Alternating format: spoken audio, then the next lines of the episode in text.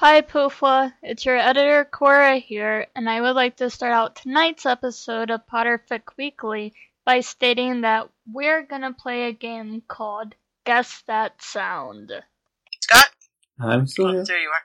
I thought I'd lost you. Nope. I'm just reading some of the several hundred messages I have on Skype from the last time I've been on it. I don't even read them anymore. I just go over them. So we went and saw Spy. Oh It yeah? was quite good. What's that one about?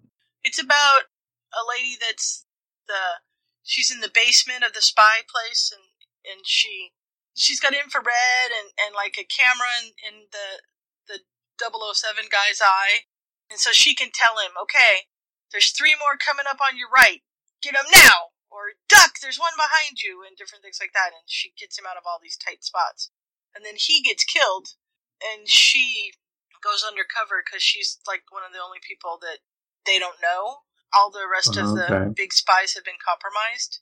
And And she's she good. doesn't have the field skills. well she does but she doesn't look like she would have the field skills.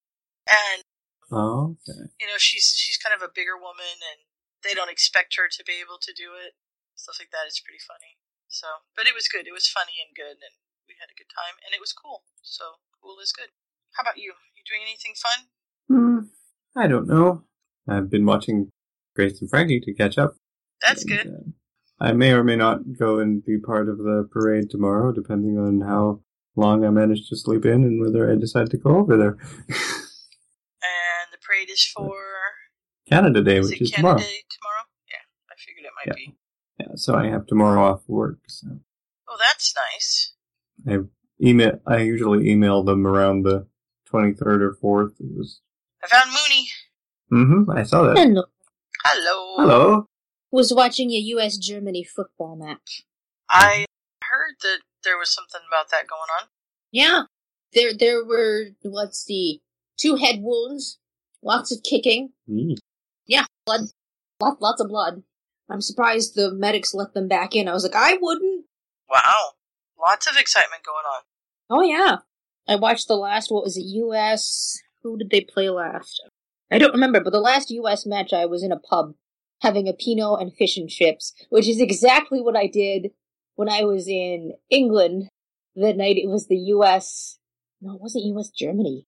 Who was it? UK U.S. or somebody football match like five years ago. It was pretty funny.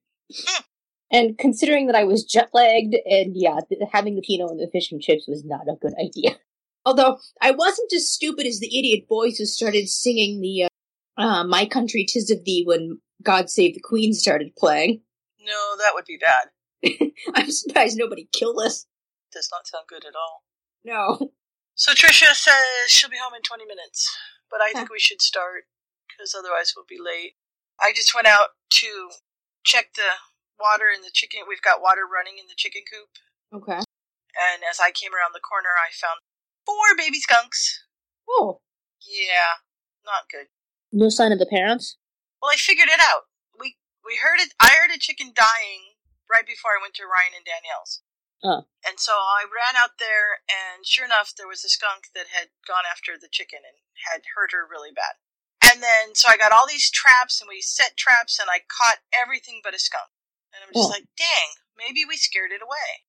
Oh. What I think what happened was she was very pregnant, and she was after the chicken because she wanted food Uh-huh. where when she went down to nest to have these babies, and it's been a Mhm. couple of weeks now, and now she's back out and the babies are out. So. I saw the mama or an adult a couple of days ago, and mom and I have both seen the babies now. And last night a skunk sprayed. Oh dear. Yeah, I thought for sure I'd caught one this morning because there had been the smell was wafting through the yard Lovely. but I don't have any any caught. And then if I catch them, I have to figure out what I'm going to do with them.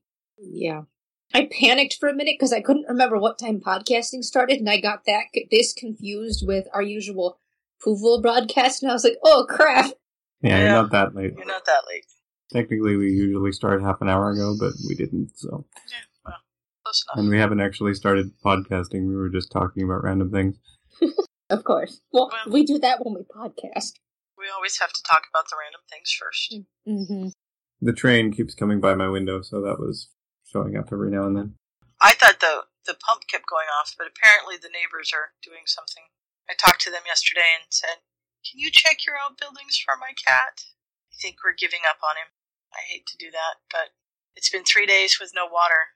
I Oh, can't dear. imagine that he's alive somewhere. Ugh. And I really hope that something killed him and didn't, and he's not trapped somewhere slowly dying, Mm. because that would just be terrible. It's just so hot. It's in the 90s. It's been in the 90s for a week, and it's just supposed to get hotter until the 4th of July. Ugh. So I don't know that Bernie's going to be back. Aw. Bums me out because he's a good Yeah. cat. Mhm. But Didn't particularly want to pay attention to any of us, but No. it's nice. I saw a coyote go across the field yesterday morning when I got Oh up, dear. so we know they're out. Alex took on something on the front porch yesterday. Oh, lovely. We heard this commotion, and Mom went to the door, and Alex was puffed all out. He was huge, and something went under our porch, but we don't know what it was. Skunks and chickens and possums and squirrels. Oh my!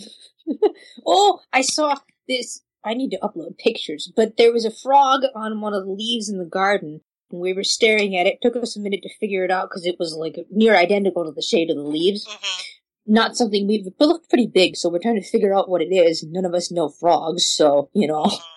Yeah, frogs are hard. Send a picture to. Well, I don't know. Put it up on Facebook. Anybody could. They do that here all the time. Somebody, because I, belong to the Columbia County Concerned Citizens of Columbia County Facebook group now, and they somebody was at the coast and this thing came out of the water at them and they killed it because Oh. it was scary. And then they posted a picture of it. You know, it was some kind of Yeah. buggish looking thing.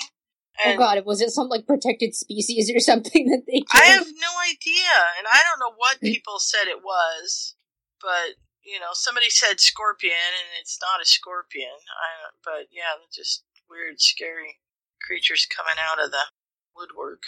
So, and I don't see it anymore, so I don't know where it went. And I'm not being a good podcaster. If I'm going to be on Facebook, so that's not good either. yeah, I know lots of things. There's a bunch of new stuff. We got to the. We were late getting to the movie. We left here with like ten minutes till the movie started, but we figured, oh well, there'll be lots of previews, so it'll be fine. And got to the end of our driveway, and there was a stray dog at the end of the driveway that we thought we recognized. So then we drove over to the house of the person that we thought the dog belonged to, and her dog was home. So then we drove to another house where the dog could have belonged to, and their dog was home. So then we said, oh hmm. well, we've We've exhausted the two people we know about, and we went to the movie. And we were almost 15 minutes late to get in there, and we said, Has it started yet? And she said, No, it's still in previews. And we sat down just to get the Magic Mike preview. And then the movie started, so it worked out, Previews last that long? apparently. Well, they Wow. do, they do, you know, commercials and crud in front of them Oh, that's true. That's true. So, but I think they do several. I was shocked to get Magic Mike with Spy. I didn't think that Magic Mike and Spy would run along the same lines, but I guess they do. Let's start this thing, shall we? All right. Sounds like a plan. For Friday, February 5th, here's episode 227 of Potterfic Weekly, the podcast where the crazy train never stops.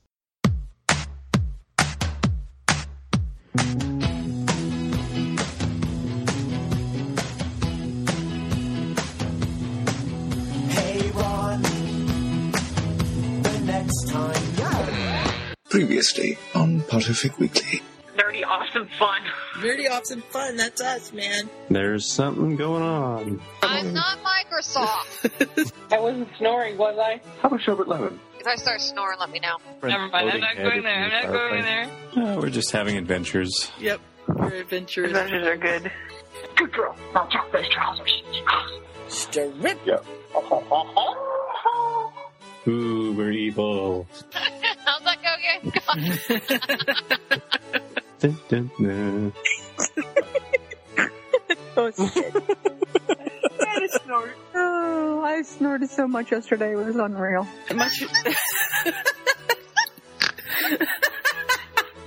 Same He's- Snape time, same Snape channel. It's all Snape It's all gonna the be fun. time, Trisha. Wow, chicka, wow, wow. Of course, is he? Uh, I'm so confused. I need to learn how to have a filter on my mouth. Holy nice. shit! It's so fluffy! Yes, Scott. They're there to talk here, about the please. sector. They're going to worry about homework later. Oh, puke. I swear, Yeah. I read them for the stories. Sex and snorkax. Awkward. I'm so gonna have nightmares. We'll always laugh before the end. Potter Fic Weekly, where the story never ends. Welcome to Potterfic Weekly, everybody, the original podcast in the Potterfic Weekly family of podcasts. I'm Scott. I'm Sue, And I'm Mooney. and Trisha may be joining us in a little bit. We'll see what happens. She's out of town, but apparently does have Skype on her phone, so that could happen, and we'll see what comes up. But today we are starting the first of several podcasts on A Keen Observer by Deep Down Slytherin, which is a basically Marauders era fic Mm-hmm. from the point of view of Andromeda, which I have not seen before, No. which is quite interesting. It's Um, kind of fun. Mm-hmm. I thought I had read parts of it before when it first got recommended on the forum, but then when I was reading it over for the first eight chapters for tonight's podcast, I realized I hadn't really seen much of it, so I'm glad I actually took the time to do that. yeah, it's good to read.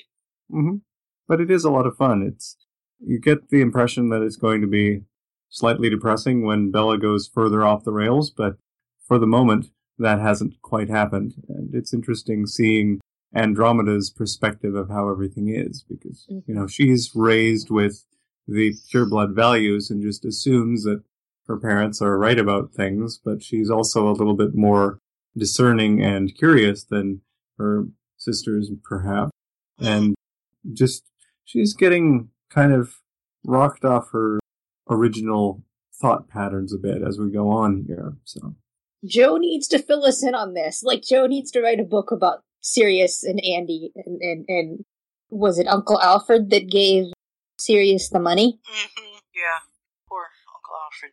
It, it's a neat concept. I I love the whole idea of this that it's from Andy's point of view, and it's really Mhm. fun as we start this out because what we see are three sisters, and we see three sisters that are the best friends in the Mhm. world.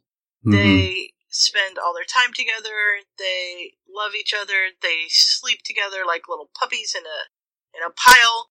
And then as we go along, we Yeah. start to see what happens to make each of them into the adult that they all become. I just can't imagine Bellatrix as a little girl. I'm sorry, but I'm having such a hard time. hmm You were used to thinking of her the way we find her in canon, but obviously she had to be the little girl at one point. Yeah. Um, she's, she's not a Miss Trunchbull, huh? No, No. she did not spring fully formed from Walburga's head or whatever. I guess Walburga wouldn't be her mother; he's her aunt. I'm not sure who their parents Uh, are in the Druella, Druella Rosier and Cygnus Black. right. That's right. You scare me, Mooney. I She's can do researched about her the- Slytherins. Well, that and I can do about the same with my own family tree, so this one's far less complicated. That's cool. So we start off that, and we start off with her looking back on her early childhood, and you know things were golden and magical before the world changed and everything kind of changed. And I love that they used to, you know, be these three girls, and they ran wild in the gardens and the grounds, and escaped from their tutors and the house elves, and you know played imaginary games and things like that. And I love that they're smart enough and and conniving enough to actually escape from house elves because you would think that would be pretty hard to do. True. yeah, But on the other hand, if, you know, the children of the house tell a house elf to stay put, I don't think they have much of a choice but to obey. Yeah, but if their parents have said you need to watch them, and That's true. so you know, I would Mhm. say the parents there's a scale have of how much power the family That's has true. over them. So let me th- let me get this straight. If the chronology's right, and Bellatrix was born in 51, although the chronology is slightly off, at, you know, in this fic. Voldemort wouldn't be coming into power until the early 70s, so late 60s. So, like, So she's born right. in 51. So ju- just so getting to she would be going to school in 62. Two, yeah, thereabouts. So now she probably quite- doesn't get too much into. I mean, I don't think he starts getting into power until she's he's in her maybe fifth year. Yeah, but I suppose So- from this fic and probably, you know, in general, things are sort of starting to get a little, Mm-hmm. you know, Yeah. There's some mentions of it already as she's Right. going into her first and second. Like they, there's a moment in one of these early chapters where they eavesdrop at a door Oh, that's and right. somebody's saying something about a riddle and they don't know what it is, but they're talking about Tom Riddle, of course. Right. hmm So. Yeah. And then later on, the Knights of Walpurgis come up also in a half overheard conversation that doesn't have any context. So we I'm don't really surprised know when- what's going on because Andy doesn't know what's going on. Right. True, but I'm surprised the mention of the Knights of Walpurgis what didn't get somebody to go, what does Aunt Walpurga have to do with any of this? Well, never Could know. have got that way. So, and their parents are pretty much, you know, non-existent. Dad's always in, excuse me, father is always in London, and mother rarely sees them because, you know, children are to be seen and not heard, and That's it's so better just to not see them. But they're okay because they have their cousins to play with and children of some of their parents' friends, and they always they have each all other. balance each other out. They're always together. Mm-hmm. And that's what starts causing the problems, at least for Andy, is that they're a year apart. So Bellatrix goes off to Hogwarts, and then there's just the two of them, and this is weird. Uh, and it's just not the way that things are supposed to be. Right. Mm-hmm. So yeah, and she says if I think about it, I can pinpoint the moment it started, the moment the cracks between us began. Those cracks that would widen into an abyss. For me, it was my first arithmancy class, when an overly confident, brown-eyed, muggle-born boy actually dared to talk back to a black girl. For Narcissa, it was the moment that a golden boy with an utterly confident face smiled at her with a strange flash of knowledge in his gray eyes. And for Bellatrix, it was when a handsome man with indescribably cold face looked into her defiant eyes and drew a long white finger down her cheek, with a soft murmur of, What an enchanting child, that sounded more like a threat than a compliment. Oh god. Scary. Oh god. And we've only witnessed two of those scenes so far hmm as we read through this. But, Yeah. and we And this can get cut if we need to, which it probably will, but doesn't Voldy see them at a Christmas party? Okay. I think so. Okay. I don't Which remember is just that, but possibly. Creepy in and of itself, but Well, isn't the Christmas party the one where they're listening at the door? No. They don't not celebrate this Christmas, party. It's a muggle thing. Solstice. Whatever. No, that's right. Yeah. That's right. Well, whatever Which it seems is. weird to me, but the way it goes in this universe. So Bella goes off to school, and Narcissa and Andy are home, and they live for her letters. And she, her letters are very. It's it's very interesting. I like this. It says her letters were an insight into her mind, full of jumbled, half-finished thoughts and passionate opinions, embellished throughout with exclamation points and underlining. Hmm. so Yes. I'm picturing so some of these bizarre. letters you see in like the Jane Austen books and things. Mm-hmm. oh, jeez. Yeah. yeah, I I was looking for some stories for Spellcast. Yeah. and there was one from one of the authors that we've previously listened to and it was it's called a tea party and Okay. basically it's after Sirius Black escapes it's this tea party where all of the people in Azkaban get together to discuss what happened but that it's sounds amazing. well yeah but it's done like a play and listening I've to read it that one. on the text reader is so hard and the dementors who are pink What? Yes. Arguing the with Dementors each are flaming. They and are- they like to bake and uh, various other things. Yeah, Yeah. I, I didn't actually get through it. I, I was like, okay, I can't do this anymore. Because it's like Death Eater 1, Death Eater 2, or not Death Eater, but, you know, Yeah. th- whatever. And uh, Rab- Rabastan and Rodolphus get nicknames because they don't want to call each other that anymore or something. I can't remember exactly how it goes, but Yeah, yeah, it's it's very much a crack fic. It, it's very much a crack fic, but and it, I think maybe reading it would be easier than listening to it. But listening to it, I was so confused, and I was just You'd finally like, to- I have to stop. It would probably make a fair something like Masterfic if Mm-hmm. someone actually read it out properly, following the stage directions and things, and didn't didn't read the Right. the names and stuff the way that text readers will do. Ah, so it is written like a play. Okay. Yeah, it's written as literally a like a okay. Yeah, I've I've read that one, and it is probably easier to actually look at and read that way. Mm-hmm. I'm sure. I sure. can imagine the text reader would do some weird things Oh, with that. Man, it was crazy. Yeah. So it's Twisted Bis- Biscuits, I believe, and it's a Oh, tea party. okay, sure. If you want to go Oh, look it yes. up. Yeah, she has a lot of fun one shots. So then it's summer. Bella comes back and makes their life complete, but You complete me. yeah, and they don't think she's changed too much, except for every once in a while she has a superior attitude. Well, She knows about how things are at Hogwarts. Mm. but- And the first night she sneaks into bed with them and jumps on the bed, and, and Narcissa's hmm. like, "I don't know what I'm gonna do when you guys leave. I'm gonna die. Simply die." It would be tough for the two of them. It says later, I think, in this chapter or the next, Andromeda realizes she probably had it easiest because at least she had one of her sisters with her both places, Right. That's true. whereas Bella had to go off to Hogwarts alone, and Narcissa gets left at home alone. Which I am sure would be tough. Yes, probably it's it's probably best that she is the one left alone with her parents because she's already the one they tolerate the most. Yeah, they like That's the true. best. But yeah, tough. Yeah, it's a good thing probably Bella went off first. Could you imagine? Mm-hmm. Yeah, that would be bad. Bella going cabin fever. Yeah, no.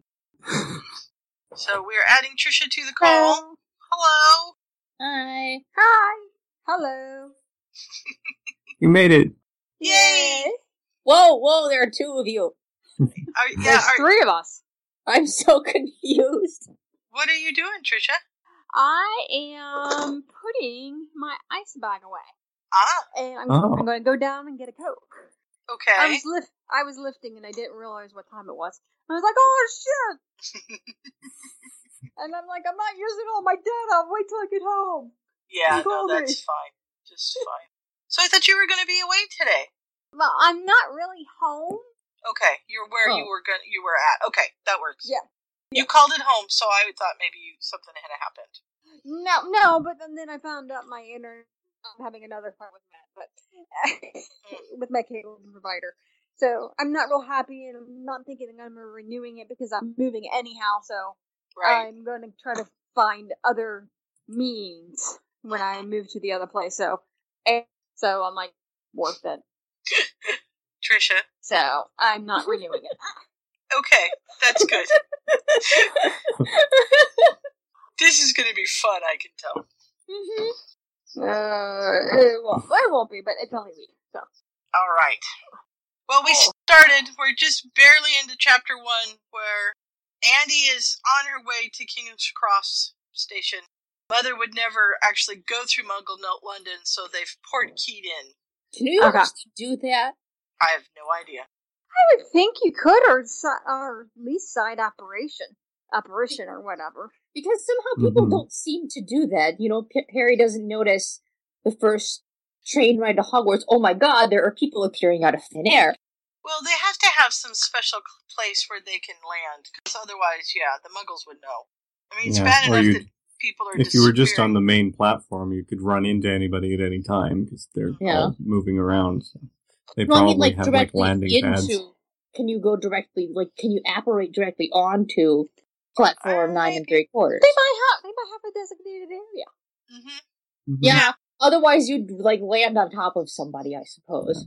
And Harry probably wouldn't have noticed that.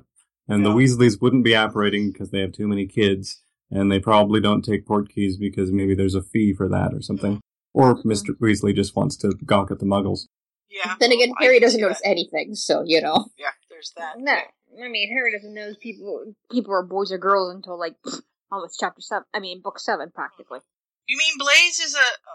Oh.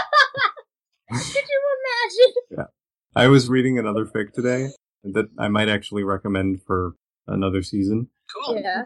But um, it's called Dudley's Dilemma. It's kind of the flip side of the Chloe one we just read. Oh, okay. Oh, Where- oh, oh, yeah, yeah, yeah, yeah, yeah. I've read Dudley's this. actually a nice guy, and but anyway, the author was having note at some point about. Does anybody know whether Dominique Weasley is a boy or a girl? I think he must be a boy, but and then the next chapter is like, okay, apparently I don't understand French. Dominique is a girl. You know, speaking of Blaise being a boy or girl, can we just have him be transgender? There you go. That works. Mhm. Okay. I. Okay. Blaze Whatever. is uh oh. Alex. I think Blaze. I think Blaze is an awesome like dog name. Poor Blaze. My when I was a kid, the neighbor had a horse named Blaze, but I think that's probably a pretty Probably common. spelled just the the regular way. As opposed to what? Well, Blaze. B is- L A Z E. Yeah, that's Yeah. how you spell the horse one. Oh, it is? Okay. Yeah, Yeah, because like that's silver blaze, as in the Oh, oh, oh, little thing on their forehead.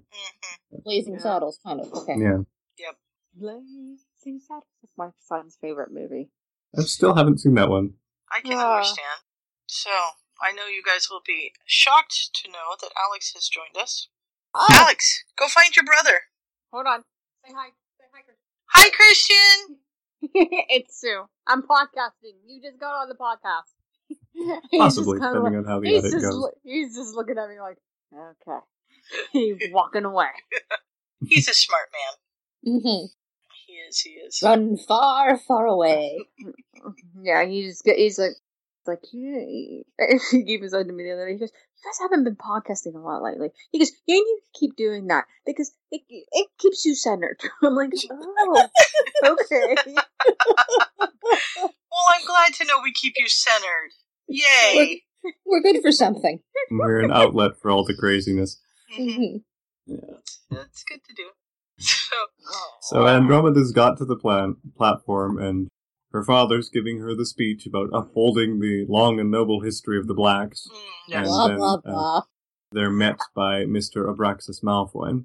Okay, quick question: Is do, do we know exactly what house that she is in canon?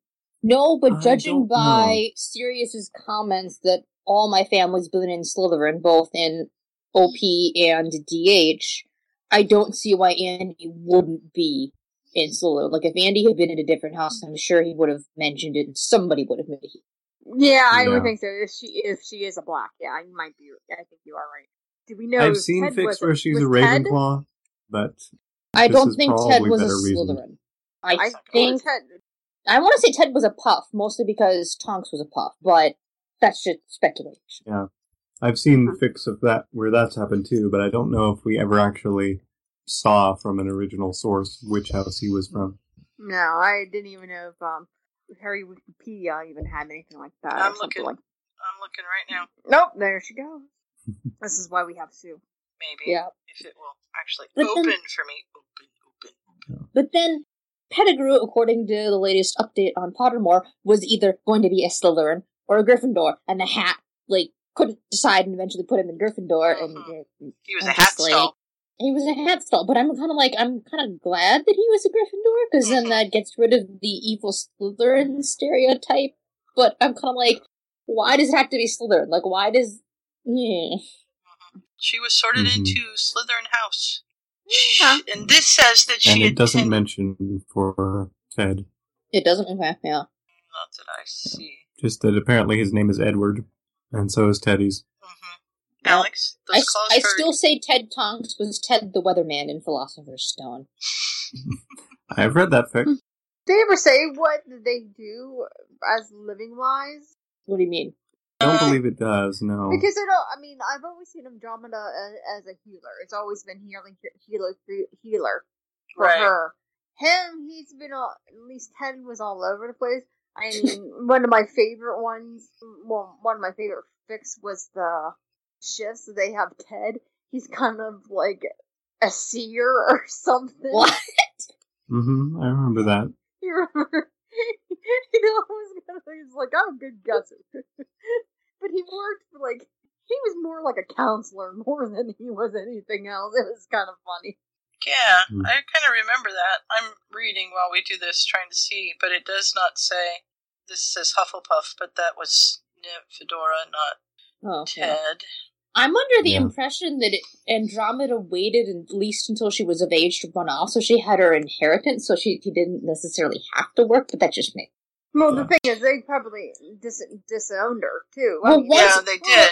Right, right. But once the money's hers, I don't think the goblins gave a damn about taking it out of her vault. Because if Sirius, a criminal who's in Azkaban on the run, can access his friggin' vault, then I'm sure Andromeda, who's only been disowned, has access to money.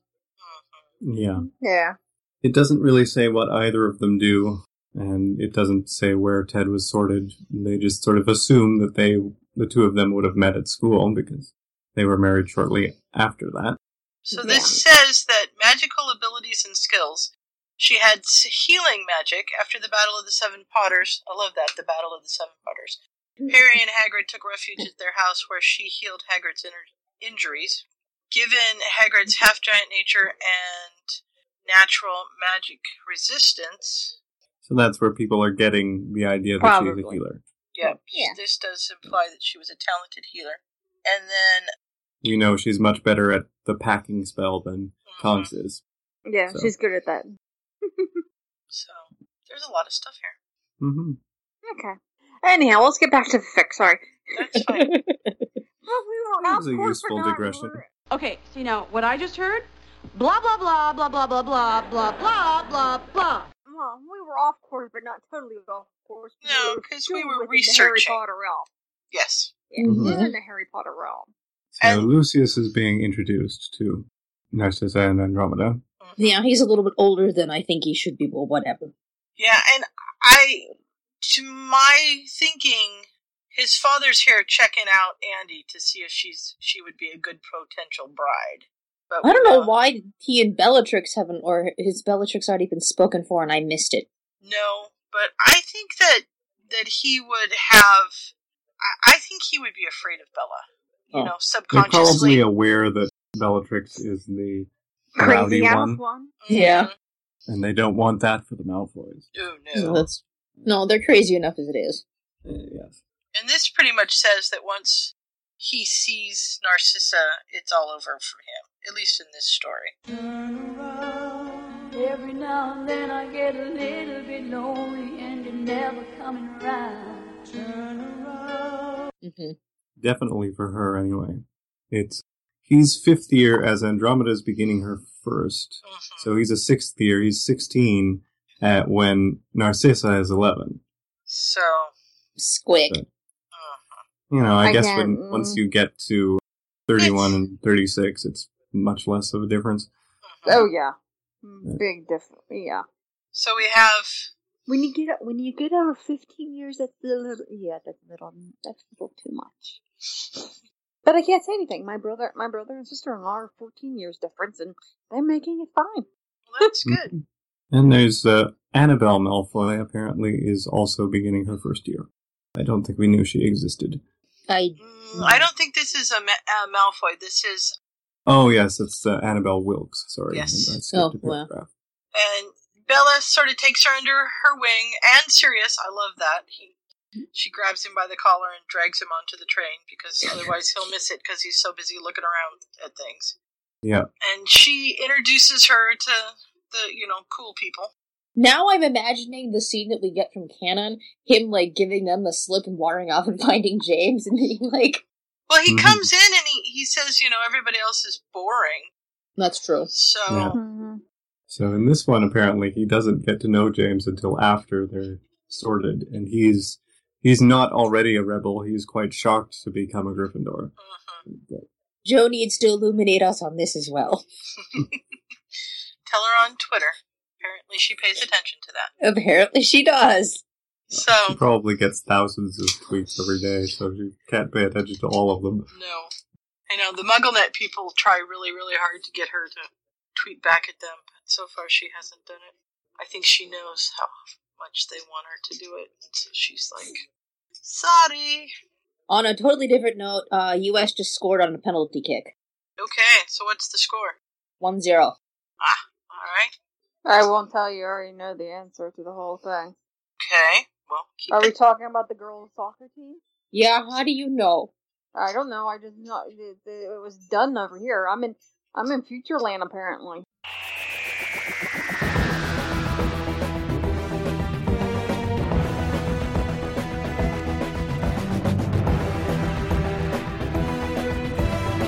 I'm confused. That's right. You're three hours ahead, so you would know probably the end of it. Where are you, Mooney? I'm Central Time. So there, she's a couple hours ahead of you, or just an hour? Sure, no, she's one. Are you Eastern? So you're one, right? Yeah, I'm Eastern. Okay. Oh, I forgot about that. Trisha Okay, is I- from the future. Wow. I was from the future for a week, but then I had to come back, so now I'm from the Now past you're- again. You're back from the future. I'm back from the future. Ah, yes. yes.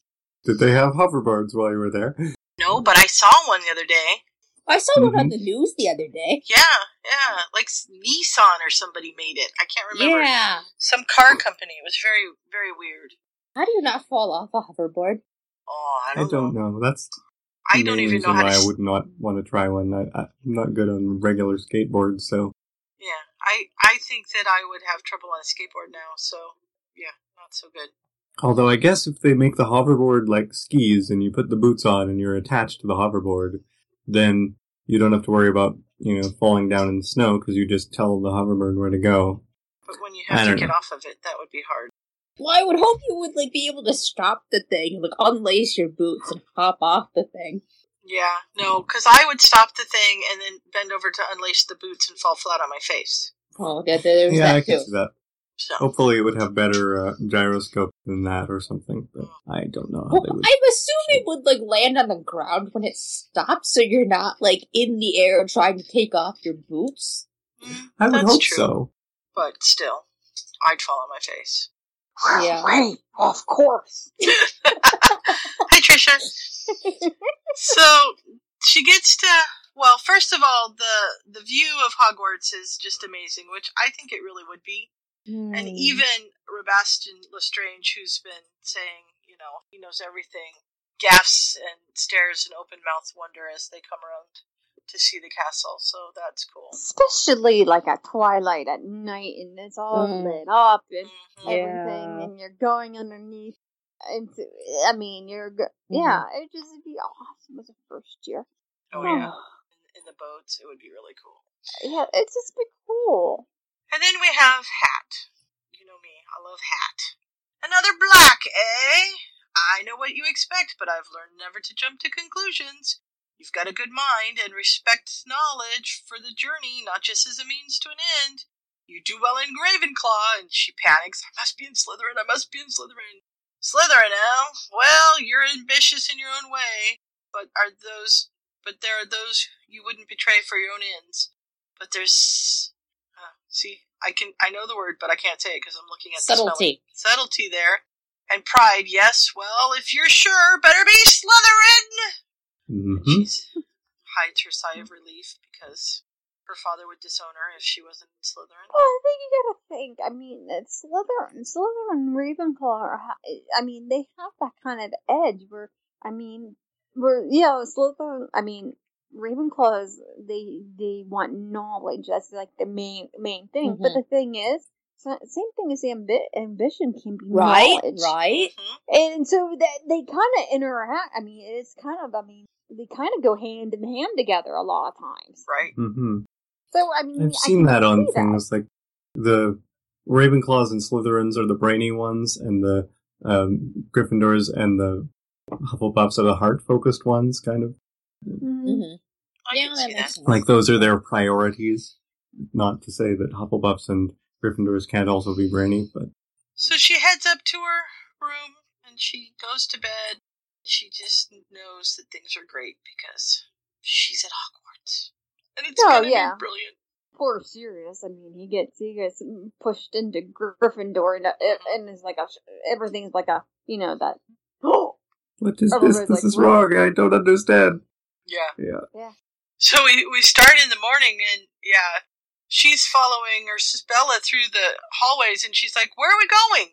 What about breakfast? What's going on? She's like waiting for what? And here comes Sirius through the you know Gryffindor, and uh, I'm assuming through the fat lady. And she grabs him and is like, "What the hell happened?" And he's like, "It's not my fault, not my fault. I told it I should be in Slytherin, and it argued, and it wouldn't listen." She's like, "You know what? People that are in Gryffindor, they're blood traitors and mudbloods and Muggle lovers. Is that what you want to be?" And she's kind of scaring Andromeda because she, you know, sh Andromeda's never seen her like this. She's kind of scary looking. Well, I'm surprised his parents didn't freak out. Well, I'm sure they probably will. It's only the next day. They haven't got oh, the Well, letter that's yet. true. Oh, that's true. Mm-hmm. I wonder how the how the parents do find out. I mean, you never find out like through through Harry if his if his aunt and uncle got a letter. Go, congratulations, you got a Gryffindor.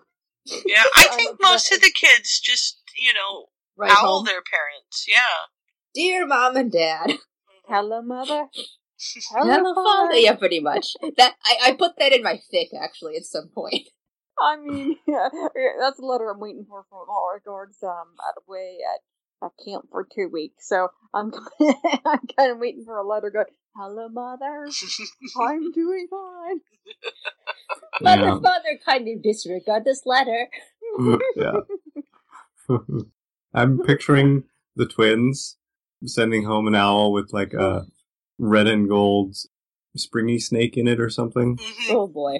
One of those things we that are. you open the envelope and oh look, there you go. Though. Shoots Okay. Out at them. Or Yeah. just red and gold confetti that explodes when you open it and showers them. Yeah, Mhm. That's that's a good good thought. or a like lion that roars. Or a howler. Yeah, I don't know how much charms work they've figured out by then, so they'd have to do something They small. probably did it for Ginny. Yeah. So she finally sort of forgives him and says, "Well, at least it's not you're not an Hufflepuff." And he's like, "I guess."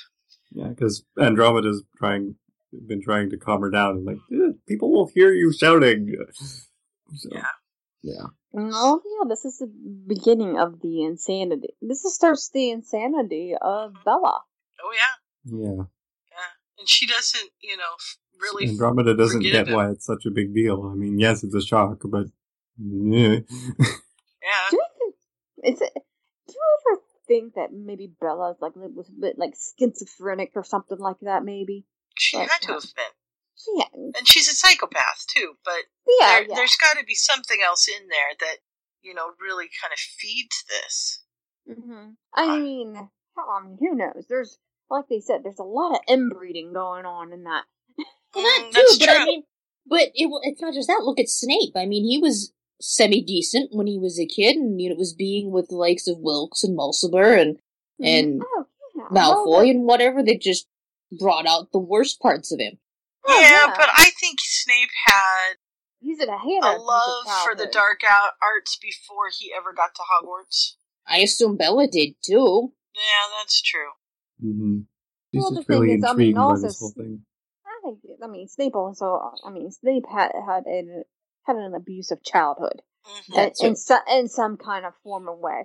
In the dark arts was probably one of those ways of him just to get to get out where he could see. Sounds awful to say, but he's like, well, you know what? I can control people. I can make them hurt, make them feel what I feel. hmm And, and, and st- I mean, it Oh wasn't. God, he sounds like Tom Riddle. Yeah, and uh, in some many ways, yeah, that's that's what I mean. You gotta think a lot of serial killers and all this other stuff. Like God, I'm making Snape to be a serial serial Mhm. killer, and I love him. I don't know. I'm so Yeah. weird. This is what makes Harry remarkable. Is not that he's so particularly powerful or a great student or whatever, but that he's gone through so many things and still come out a basically nice kid. Yeah, yeah, he has the compassion to love. And you know what? It's probably the, the helps that his, his dad went outside the gene pool. That's probably a good thing too. Yes, That's part of it. Yeah. and that's part of why Tom is as powerful as he is, as far as we can tell, is that he's got that influx of Muggle blood that he doesn't tell mm-hmm. anybody about. Yeah. They must have figured it out because there are no wizarding riddles. He doesn't tell anybody he's Tom Riddle. No, in the No. beginning when he was a kid. Well, yeah, that's yeah. true. And some of them had to know. You know, the yeah, ones uh, that, he probably killed that them went all. to school with him. Oh my God. But didn't didn't Malfoy go to school with him? Yeah, Malfoy went to school Mhm. with him. Yeah. Well, so Mal- Malfoy, Grandpa Malfoy. Yeah, probably Abraxas did. Mm, So let's see. This is the seventies. Lest- Lestrange did- went to. He went. And he was in the Avery. 40s, so Avery when went to. when when when did when did um Voldemort go to school? He was born in 1928. So, Is Hagrid Doing- that old? Because Yes. Hagrid went to school. yes, Oh, Hagrid is think- two years younger than. No. Four years younger than Tom. Min- Minerva is about two on either side. We're not quite sure. I think she's two years younger than Tom, or something like that. Tom was born New Year's Eve of 1926 or 8. Something Wow. there-ish. So he would yeah, have been. he went. I can't do the math. His 30. he was fifteen in nineteen forty-five. Yeah, 37? okay. I don't, Something I like don't that. do math. I didn't. Uh, I don't- yeah, I don't know why I was. I didn't think Hagrid was that old. I always found him younger than Minerva. I mean, way He younger ages than- well because he's half giant. Mhm. That's true. That's true. His Yeah. It's a. keeps him young. It's all. It's all that whiskey he drinks and beer. Yeah, he's he's well preserved. Yeah, exactly. That's why the parody of the whole thing has him with the giant glasses and his beard is completely gray and he's also a dwarf. What? Huh? The Harry Potter and I think it's the Harry Potter and the Chamber Pot of Azerbaijan. The first time that Dawn French appeared in Harry Potter before she became the fat lady. Okay then. Oh, Sue, I never asked how'd you like Jeremy Harry Irons Potter? is Snape. Ah, Jeremy Irons is Snape. Very nice. I loved it. I had a great time. So I want to ask you because you saw it and I haven't. My friends went to see it Sunday and then I never heard from them. Did they crack each other up on stage? constantly. That was the best part the whole time. Just watch. They cracked each other up on stage. So I I wonder how much of it is actually true and. But they, I mean, they did things like, you know, the glass when he throws the glass of water in his face Mhm. was fuller than it had been like the night before, and, and Wait, he did the same thing with mine too. Oh, see, so it's all it's all staged, even the cracking themselves up. Did he hurt himself? Did he hit his hand? I'm sure that one was real. One of them ran into the prop and just smacked his hand really hard, and he was like, "Oh!" And on ours, the kids that when we had the um, live Quidditch game, Mm-hmm. the kids were really into it. Like this one kid, he was Oh. like, "Did you see the snitch?" And the kid's like, "Yeah, I saw it." And he's like, "Where did you see it?" Because the snitch hasn't come out yet. You know, the kid's making things up. And he's like, "Oh," and he's like looking around the stage, and the guys are like, "Come on, guys, this is you know a seventy minute show. We got to get this going." They literally tackled the snitch to the floor. They They were jumped him. They were supposed. They were supposed to tackle him, and they. My uh, my kids were a bunch of losers. They didn't ask me to get up there because they were afraid because I had map on. Yeah, so they, I mean, they took him down really hard. And we're having a hot spell, so at one point there's chocolate cake. They turn off all the lights, and, and when they come yeah, back, yeah, so, yeah, they- the same thing with ours too. Okay, yeah, he but- had chocolate cake all over his face. right? But it was it was meltier than they expected because it was so hot, and it was all over his face. He was like, "Oh wow, that's worse than we thought. Who knew Portland was going to be so warm?" And then as they were walking out, they're like, "I told you we should have gone to Voodoo Doughnuts." So that was totally a Portland thing, but it was really fun, and and the four of us that went had a great time. So. Yeah, we we we had we we had a we had an awesome time. They cracked a joke about um, some. It was at the time it was something going on over in Britain, and no one got the joke, and they just looked at each other. Or doesn't watch the British television Yeah. No. or follow or follow British politics. We had to look it up. We're like, oh, I still don't get it. And, and the uh, when they went to do the third book, they couldn't find the third book, so they were doing Fifty Shades of Grey. Oh God. The one guy's I reading don't- it. He's got this horrified look on his face, and he's like, "I don't think we should talk about this one. This one's really scary." Stop talking. Stop talking now. So, but yeah, it was. Oh it was boy. they, I wonder they if they come to. Canada. Oh my god, speaking of Fifty Shades of Grey. So, I was at the library checking out, you know, because my parents get books and I just kind of check it out for them. And one of the DVDs Dad checked out on his account with Fifty Shades of Grey. And I'm like, Dad, do you realize what this is? And he's like, well, not really. I'm like, oh Lord. you do not want to watch this. Oh, you should have Oh, let boy. him. just to Oh, see his God. face. Yeah. I would have been blushing so hard. So would he. yeah, probably. Oh, too funny.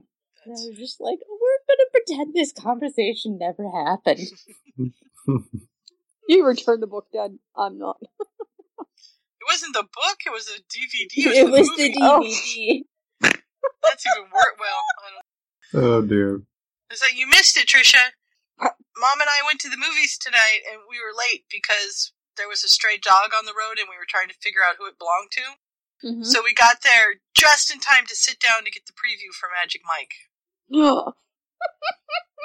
yeah, we're gonna go see that. We're gonna, my girlfriend and I are gonna go see that one. Yep. Ark when he comes. Ark when he comes back, we're gonna go see the Minions. Banana. Bananas! Yeah, my That'd boss be let see that. She loves the minions. Bubble, bubble. Personally, I like the uh, Jimmy Fallon version of Magic Mike. Oh, I don't know that I've seen that. I'll have to look He, that he up. did one of his segments that he started doing. I think this is the second one, or at least the second that I've heard existed. Is um, he'll get like first graders or younger. He'll give them the title of a show and Oh yes, yes. make I them write it. a script. Yeah, So, there's, uh, He there's a had kid- Channing Tatum on, and they did a bunch of different scenes that these five and six year olds had written with the title Magic Mike. Magic Mike. And so there was was Magic Mike who pumped up a kid's bicycle tire, and uh, yeah. one was an alien. The alien one was the kid from um Greensburg, which is near Pittsburgh, and so everybody in Pittsburgh was going crazy because she got her thing. Got I think she did the alien one of that's Magic cool. Mike. It was it was so cute. I mean, Fa- Fallon and, and Tatum, they were just cracking up, and they were doing a really good job with everything. It was actually it was actually pretty funny. I bet. hmm Let's see. Fun stuff all around. But back on the fic, where poor, Oh, yeah. poor Andy is in. Well, let's see. She's not poor. She's studying. She could have been a Ravenclaw because she's liking studying. She's top of her class, or close to top of her class. she's And- glad to be with her sister still. Apparently, Bella is now calling Sirius the Gryffindor, Yes. but other than that, they're getting on fairly well. Professor, is it Temer? It's like Tremor, who jumps Something at, like at that, yeah. all the slightest sounds and stuff. Used to be a curse breaker until he got caught on the wrong side of a sphinx. Scary. Scary, those Mm-hmm. sphinxes.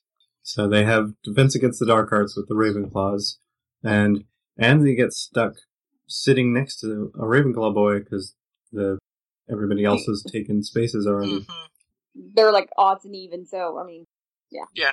So the two of them end up together, and Professor reads through the names, and then he tells them he wants to see their wands. And as the Edward Tonks is trying to find his wand, he, you know, shoots a spell at him. I thought it was. I, I like this. It says, and then suddenly he whipped around with a shower of harmless but impressive sparks, and in a flash, his flash, his wand was at the throat of the little boy next to me. And I don't think of them as little, you know.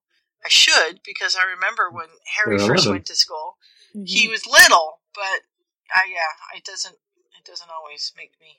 Well, I mean, when I think of Andromeda, I think of the older version. This is this Mhm. is yeah, this is eleven. This is the the ele- 11, 12, 12 year old kids, and yeah, they are you know they are little.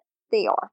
I mean, Buzz Ron says, Mhm. he goes when when Ron became the the, the pre- prefect, he's like, when were they? We were never that little, kind of Yeah. thing. Yeah, we were. Or Yeah. sketchy or sketchy or whatever he calls them, Mm-hmm. twitchy or Titchy. Titchy, yeah. It's the odd thing with when you're reading something, unless it's explicitly referenced or you manage to get it in your head early enough, I find you, you sort of picture the characters as your age, whatever Mhm. it happens to be. It's- Which is it's like, bizarre um, considering that nobody my age. is still in boarding school. Right. yeah, especially my And- age.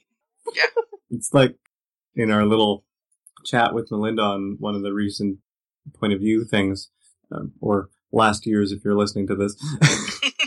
um, she was talking about how she's doing a lot less of the sort of um, romance and love scenes now because her son is 17 and she's like, well, no, Yeah. you did- no, you're not doing that. I don't know about this, so I'm not writing it because if you can't do it, Harry can't do it either. Nope, nope. Yeah, uh-uh. It, it it puts in perspective, uh, like in in things. I mm-hmm. mean, yeah, especially something like that. I'm like, now I have a 13 year old, and I'm looking at him, I'm like, no, no, no, no, no, no, no, no, no. They mm. start doing Yeah. things when they're 13. It's scary. Mm. Yeah, I mean, hell, I mean, I had to, I, I had to go to the doctors with them and stuff like that, and, and not just him had to go through the embarrassment. I had to go through the embarrassment of talking to the doctor. Hmm. Such fun. Yes, but you consoled him with a pizza? Or what did you do? I remember he. I took him to cra- Cracker Barrel. Oh, that's it. I, I consoled him with pancakes. Yeah, pancakes works. Yeah, Pancakes are good. yeah, yeah. I But, I didn't know mean, Cracker Barrel was a place. I just thought they made cheese. no, it's it's at least in here. It's a, in the United States. It's it's a restaurant. I didn't know Cracker Barrel had pancakes. There you go. We're all learning things. we are not only educational. I pulled that out of something the other day, and I have that sound clip now, so that's good. I can drop it in wherever I need to. See? Yep. Yeah. Well, the Cracker Barrel around in my area, yeah, we can. It's a big restaurant and it has like a country store thing where you can find the most useless stuff that you could possibly think and go, oh, I need that. yeah, we're Yep. I'm like they sell clothes, they sell rocking chairs. I mean, hell, What? My par- yeah, they got rocking chairs there, and you can get these like weird can. You can get all like old fashioned candies and stuff like that. And trying to think, what else is there? Oh, my my mom got my son the Lone Ranger DVD there. you know the black and white. The TV old black and white ones. Ooh. Yeah, my son loved them. He thought they were awesome. Yeah. He kept on going, Tonto, go go to town. I'm like, no, Tonto, don't go to town. You're going to get beat up. It's like our Fred Meyer's. You can get food. It's not a restaurant, but you can get food there, like grocery stuff, and then it's got household and clothing and all of that stuff. No, well, One stop you get- shopping. Yeah. Well, you can't get food there other than like you eat breakfast or lunch or something like that there. Stuff. Yeah, it's restaurant. It's reminding Yeah. me of the little thing in the latest Titansgrave episode, Wil Wheaton's um, role playing game that he's Mhm. doing. One of the things that he does with his group is every now and then he says to them, Here's a thing, like in this case, it's they're going into the little antique artifact shop and thing. It was like, one of you walks in here and sees a thing that you absolutely have to have that you clearly do not need. Which one of you is it? And they get to pick which of their characters sees some odd thing and then describe what that odd thing is and why they need it. hmm Yeah, and the, and the twist in this one was that one girl who had the thing that she really, really wanted, something happened, and but one of the other ones got something. So yeah, it was kind of fun. I'm enjoying that very much. Anyhow, Stop talking. Stop talking now. Once again, they're having their interesting little quizzes with Professor Timmer, and he's wanting to make sure everybody has their wand to hand, and Andy luckily has hers on top of her desk already, but then he Mhm. asks her how many windows are there in the room, and she's like, uh, there are Constant windows. but Ted's nice to her and whispers six in her ear, so she says, and she gets points. She does. This reminds me of the spy novels I read not too long ago. That sounds like fun. They were they were fun. They were lots of fun. So And they introduce themselves. Well, Ted asks what her name is. She says Andromeda. Like, you don't have a nickname or anything? people call you that? It's a traditional name. Yeah, okay, well, people call me Ted. And she says, I've never heard of your family. And like, well, no, you wouldn't have. And this is when she first realizes this normal looking kid is actually a Muggleborn. Yeah, because she, you know, it's like when you talk to a little kid and you say, you know, you spend all of their lives when they're little telling them, don't talk to strangers, don't talk to strangers, don't talk to strangers. And then you have people like me, preschool teachers, that talk to the little kids in the store because we talk to kids all the time and we have to tell ourselves that's not right. We shouldn't do that because we are actually a stranger. But if you ask a little kid, what does a stranger look like? They're going to tell you that a stranger looks strange, that they have two heads or that they are green skinned Mhm. you know, me walking up to a child in the grocery store, I'm not a stranger because I look like a normal person. Mm-hmm. And so it's like that with this. She's like, oh, wow, Muggleborns look like normal people? I wouldn't have expected that. I, you know, Muggleborns must have two heads and, and horns coming out or something, kind of a thing. Mhm. She was kind of bringing that up to Bella at some point, and she's like, "Well, it's not like they have mudblood stamped on their forehead or anything." Much to her chagrin, I'm sure. Yeah. And, Hmm. and They Bella need to be comes. tattooed with with a number on their arm. Or Yeah, there you period. Bella comes up and says, Who is that, Andy? And he's like, Ha ha, you do have a nickname. She says, Only I can call her that, and she does not associate with mudbloods. And he's like, You got to be kidding. And she's like, Do you know who I am? He's like, he's like, no. Nope. I mean, Yeah. has no. f- I mean, it's just like anything until like kid that like jumps off the. I mean, usually kids have no fear until something ha- happens mm-hmm. happens to them.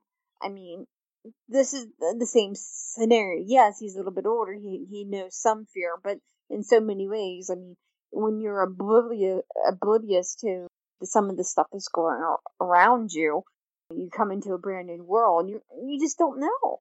right. He's got no way of knowing the, you know, what the, what pure blood carries with some families.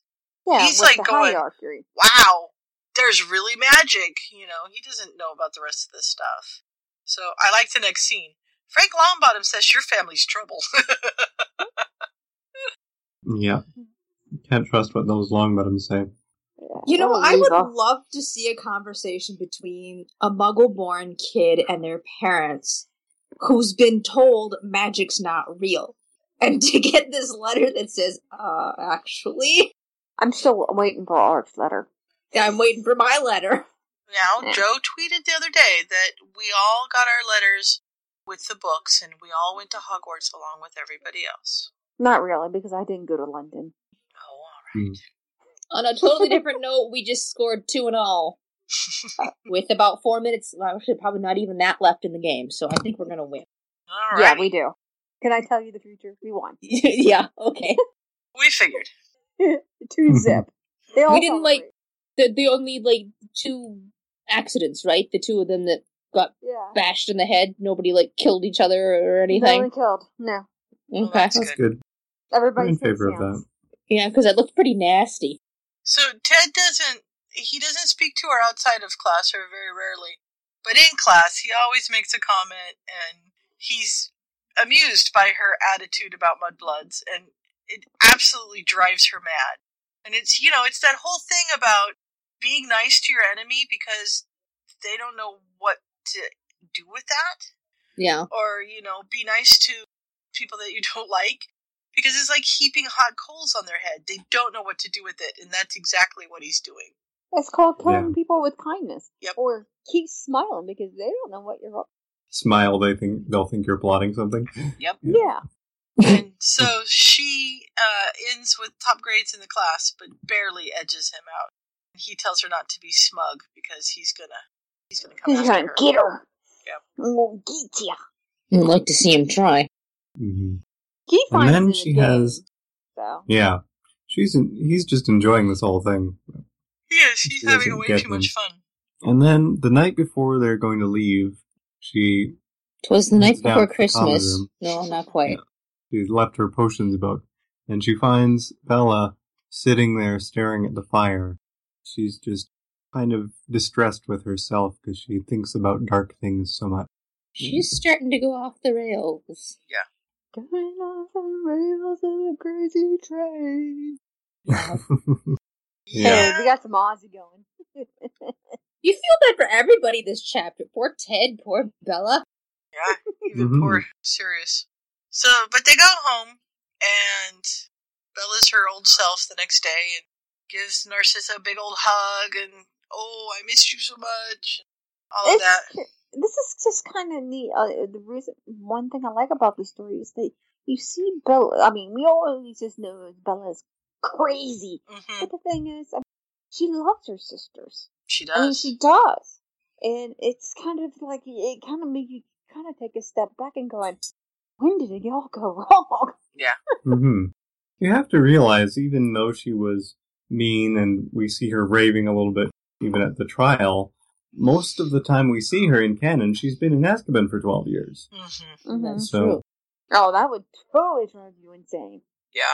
So the you know the parents don't officially recognize a Muggle holiday like Christmas, but there is a time between the winter solstice and the New Year that's a constant celebration, and their formal Purebloods are pretty good at parties. yeah they like to party.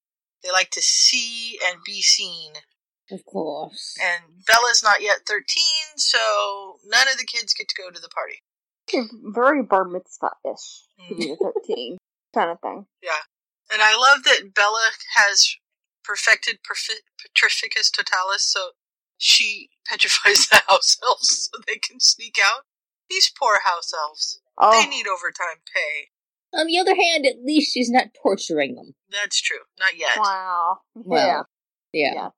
And so they're they're up in the corridor, you know, looking down at the lights and the ball and the bright ladies and everything. And Sirius jumps up and says, "May I have this dance, fair lady Andromeda?" And so they dance and stuff.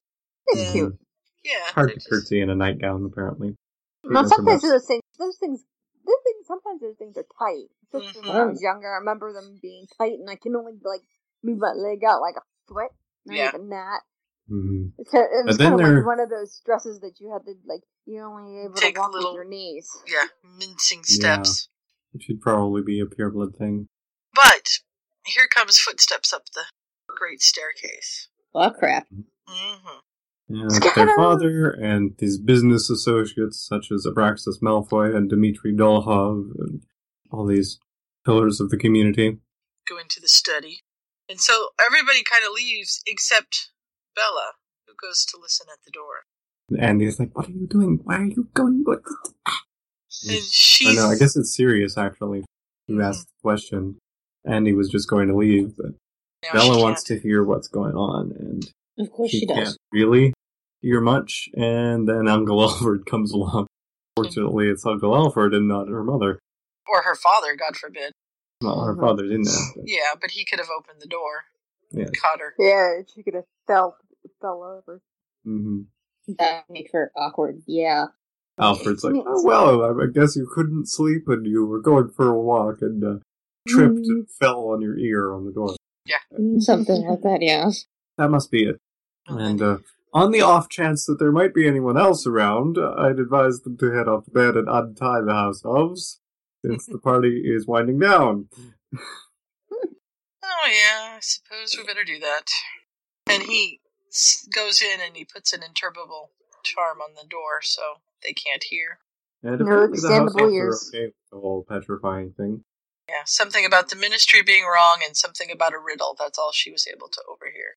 Yeah. Sirius figures it was probably boring, Mhm. but Bella wants to know. Little does he know. And they they're up- up in the bedroom, peering through the skylight, picking out the stars that they're named after. They fall asleep, but she sneaks out of bed again, Miss uh, Bella. She's trying to convince Rodolphus to take her to something that they're going to. Yeah. She's too young, apparently. Yeah. I'm thirteen. He's like, you're twelve. she shouts Crucio at their retreating backs, but it doesn't do it. She doesn't even have a wand, does she? No, not really. Although she was in school, so I suppose she could. Yeah, Oh, she has her wand with her. Cissy's going She's the- already? No, this is Bella, This is Bella. Oh, right, He's right. the one right. who petrified I'm the like, house wait a minute. etc. Now, Sis has just been watching the stars with Reg- Regulus. Mm-hmm.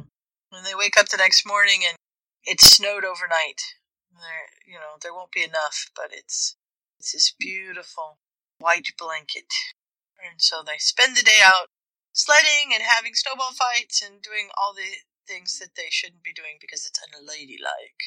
Oh, posh.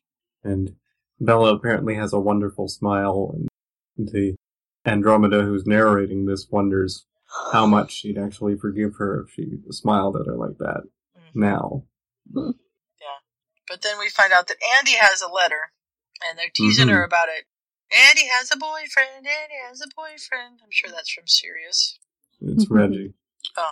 You're such a baby, Reggie. You don't know anything. Andy has an ow. but just as she's caught him to get her letter back, her mother comes around the corner and Oh, it's not ladylike to be wrestling with your cousin. We're not doing anything. Nothing's happening. Nothing. Nothing no, at all. No, no, no. Nothing to see here. Yeah. Move along. Move along. But she's got a letter from Ted. I know your family doesn't celebrate Christmas because it's for muggles, but I thought you should get one Christmas card anyway. Not your fault your family isn't any fun. I hope you're studying. You're gonna need it. Ted. He's got red and green glitter. Mm-hmm. His glittery pine tree. Just like, what do I do with this? This is a weird thing.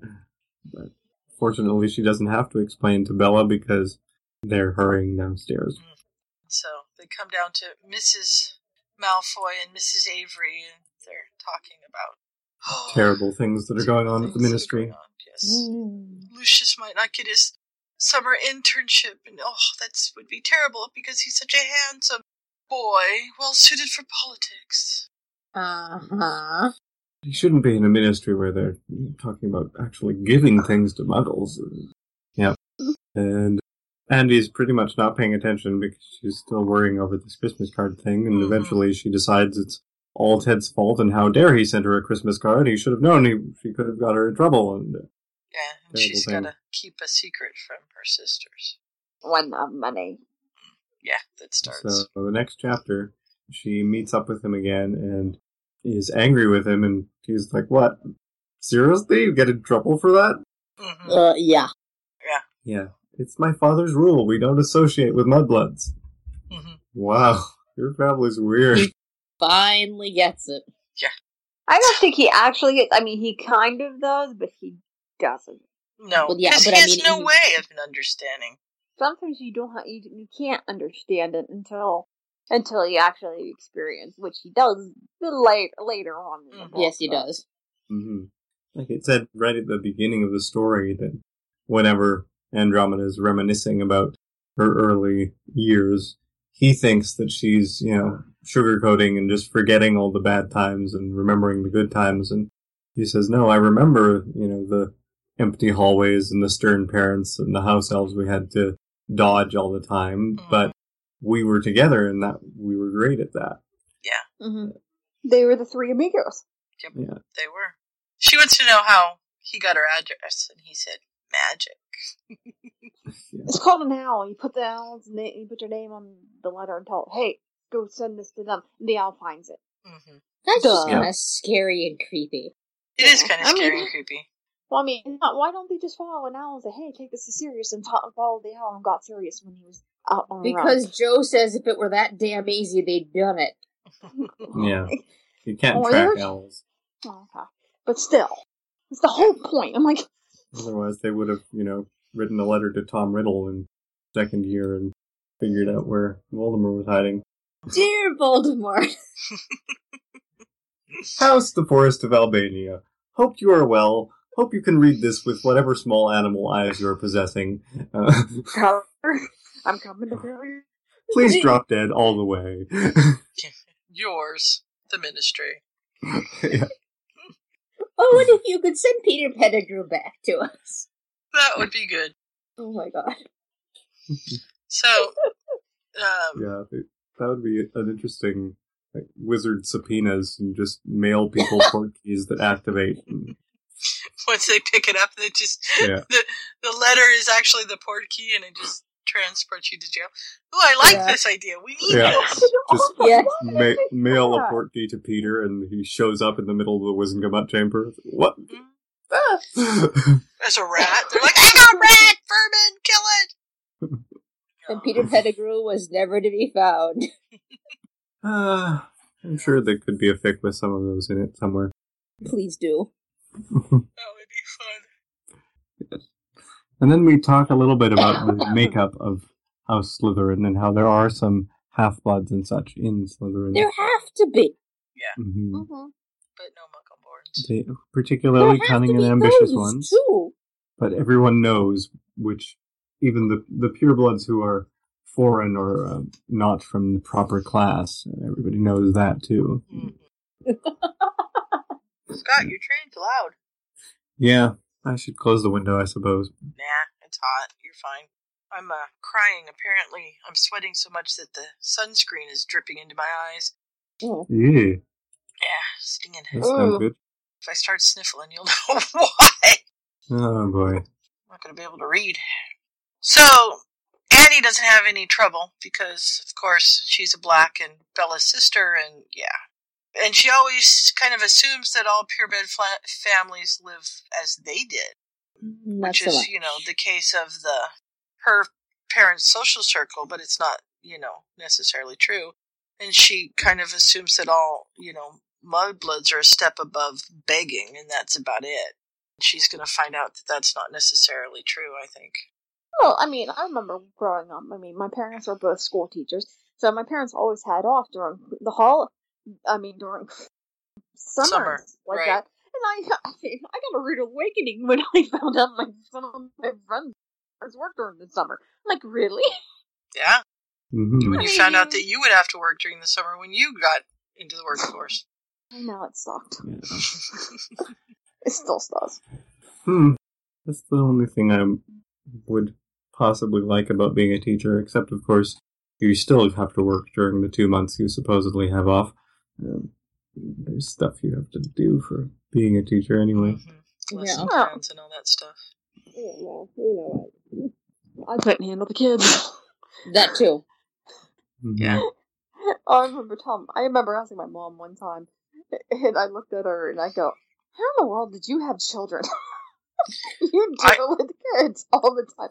My mom was appalled by me, but I was just like, I can't imagine having children after working with children all day. No, I would be Mhm. afraid that I would, I would, you know, take it out on my kids because you can't take it out on the kids at school. That's not allowed. And then, you know, what would happen when you? I mean, I really, I'm sure I probably would, but you know, you have that. I have that little thing in the back of my head. You know, what would I do after being with whining and screaming children all day to come home and have whining and screaming children at home too? "It's screaming That's children." tough. Yeah. It's really tough. I don't know how you do it. My hat's off to Yeah, the I can- teachers I that mean- are parents.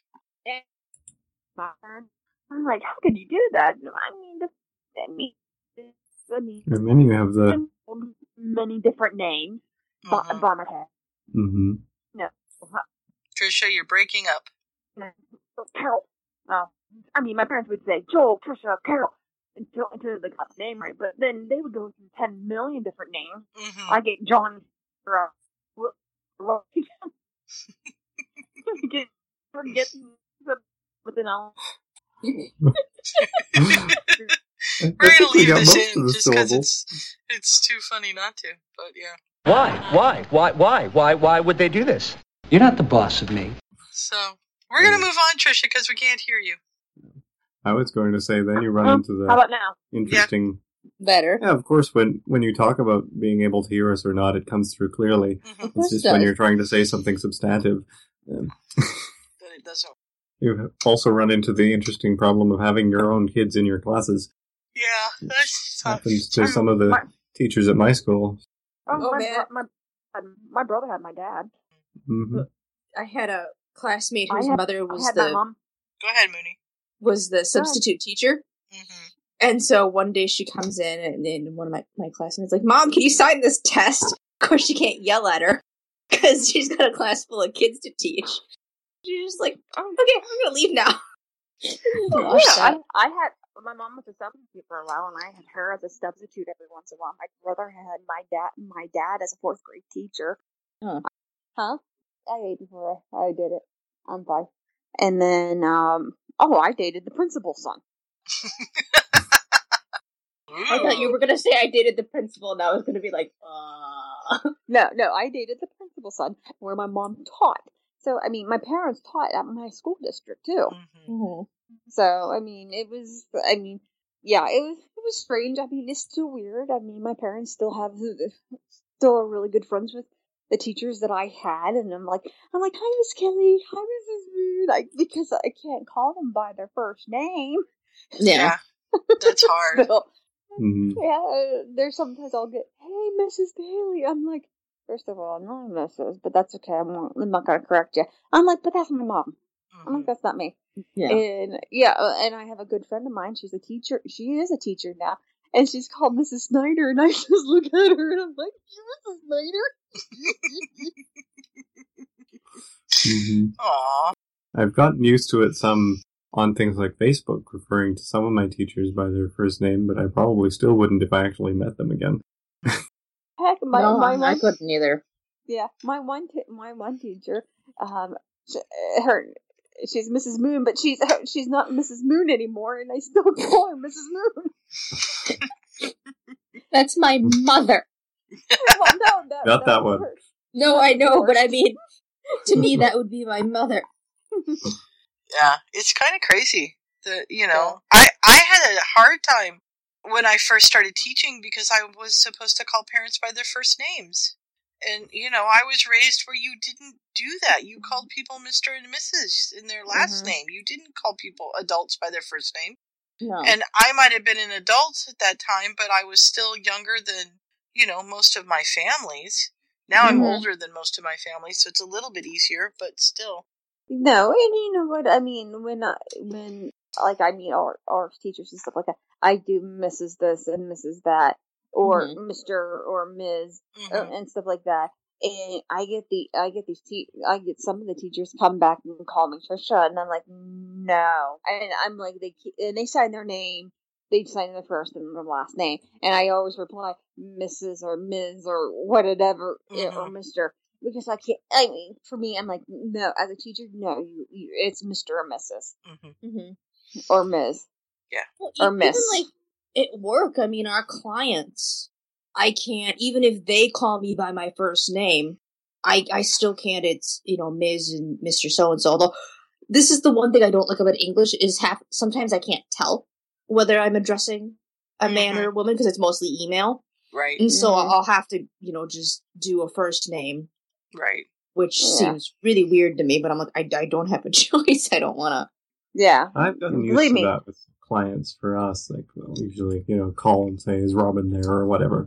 And then talk to them about whatever I need to talk to them about. But, Mm-hmm. Well, because I, I, introduce um, myself by my first name as well. So Yeah.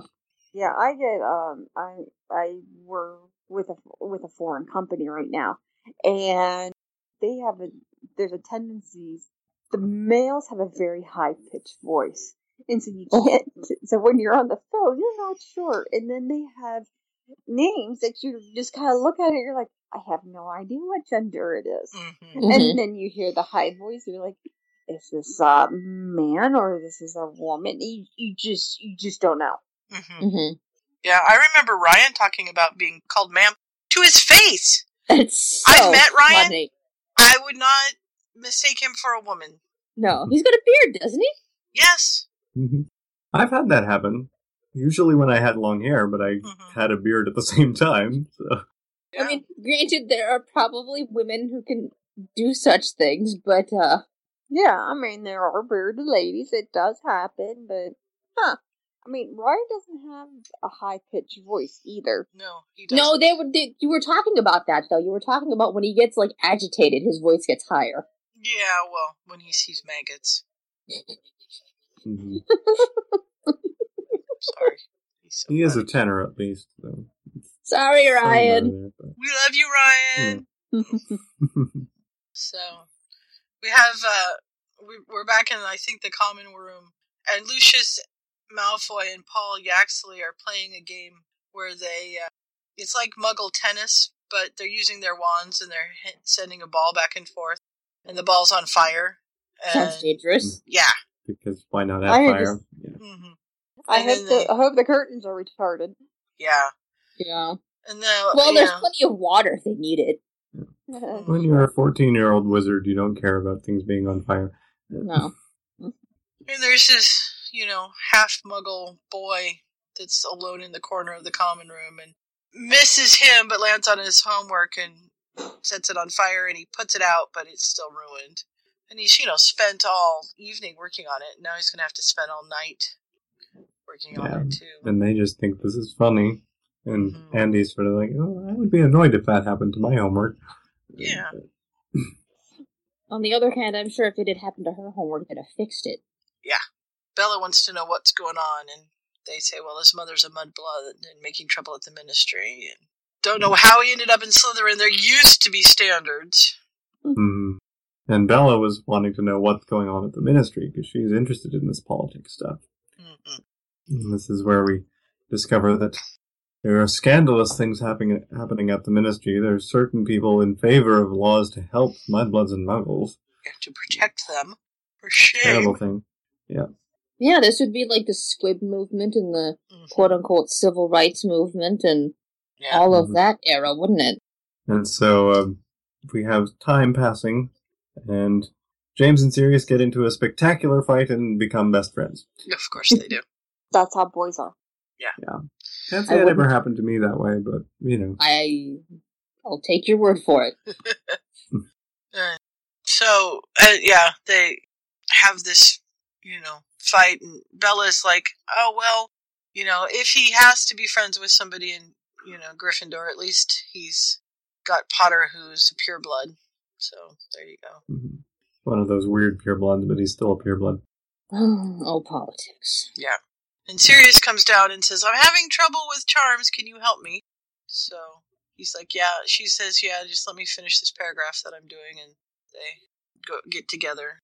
He wants to play Quidditch. Boys in Quidditch. Mm. Oh, I love Quidditch. Mm-hmm. Yeah. He's, she calls somebody a bl- mudblood. And he says, That's a nasty word.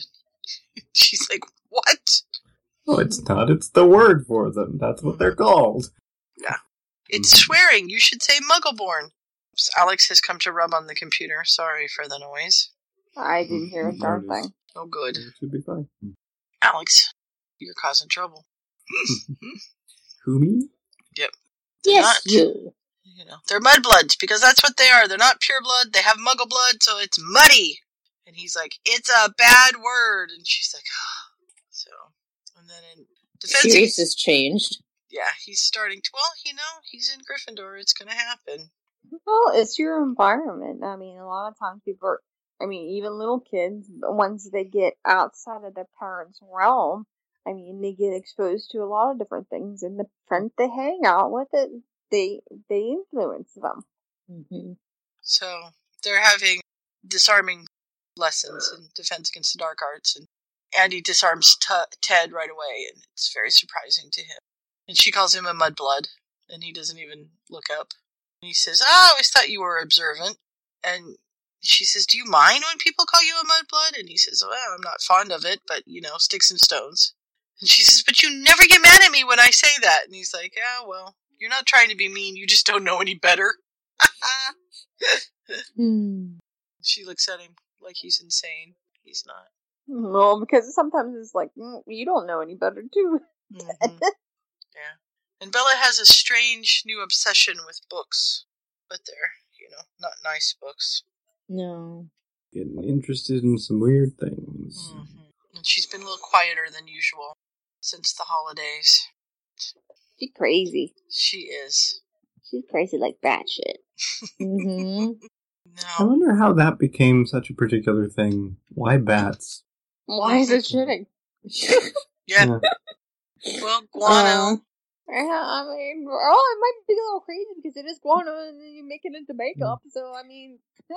hmm There's the That's whole why- bats there- and the belfry thing. Just, Well, I don't know. isn't there like? Didn't they use it as like food or makeup or something, and it has like lead or I don't know. I'm gonna look this up now. I Yeah, don't I mean, it's about that. not good for you. I know. Like, I only learned it from Scooby Doo. large piles of guano are dangerous, deadly.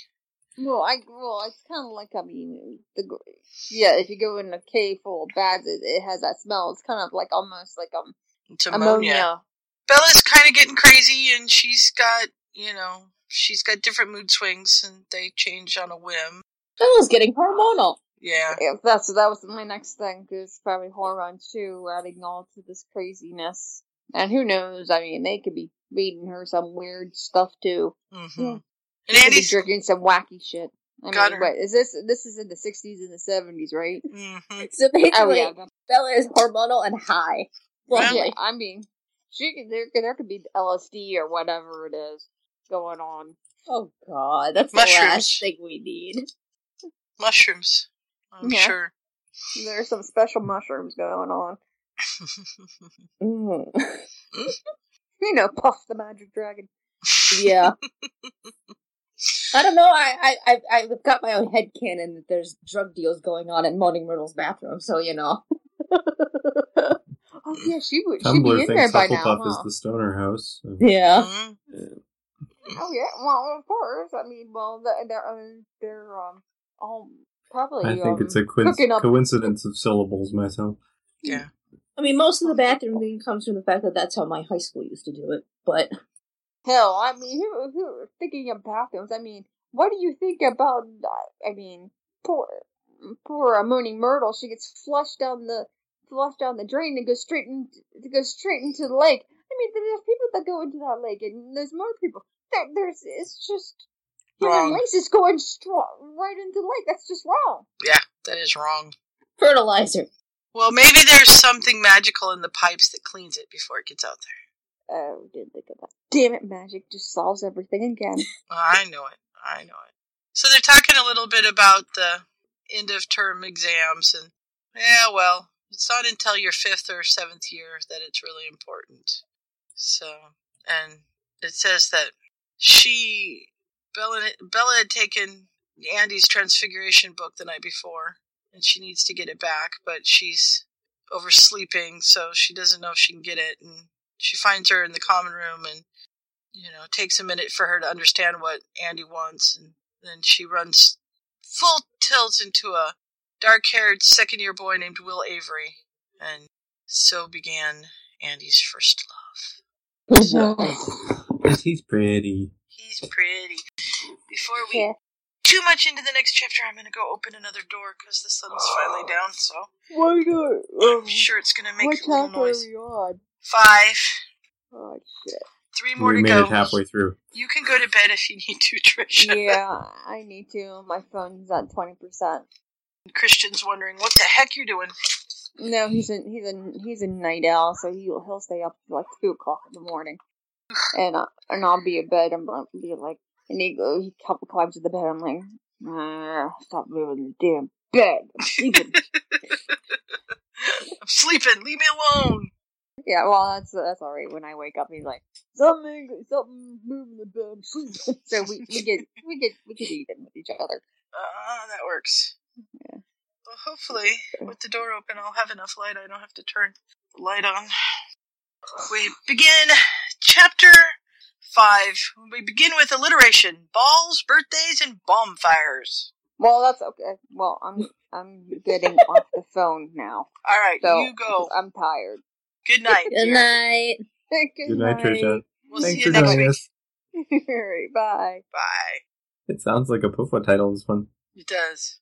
So, Bella's thirteen, and it's Bella is is not impressed with her new ball gown. It's pink. Of course it is. Ew, you, you. Mm-hmm. Which I think should technically work okay with dark haired girls, but Mm-hmm. I can't not imagine doesn't Bellatrix for Bella. pink. No, not Bella. Red, yes. And she can't breathe. It's too tight, and oh, There are frills. mm. Yes. Even worse. hmm and she complains about not breathing, and Narcissa imitates their mother and says, Oh, Bellatrix, honestly, such breathing is not becoming a lady. You were not raised to breathe. No, you were raised to breed. yeah, that's it.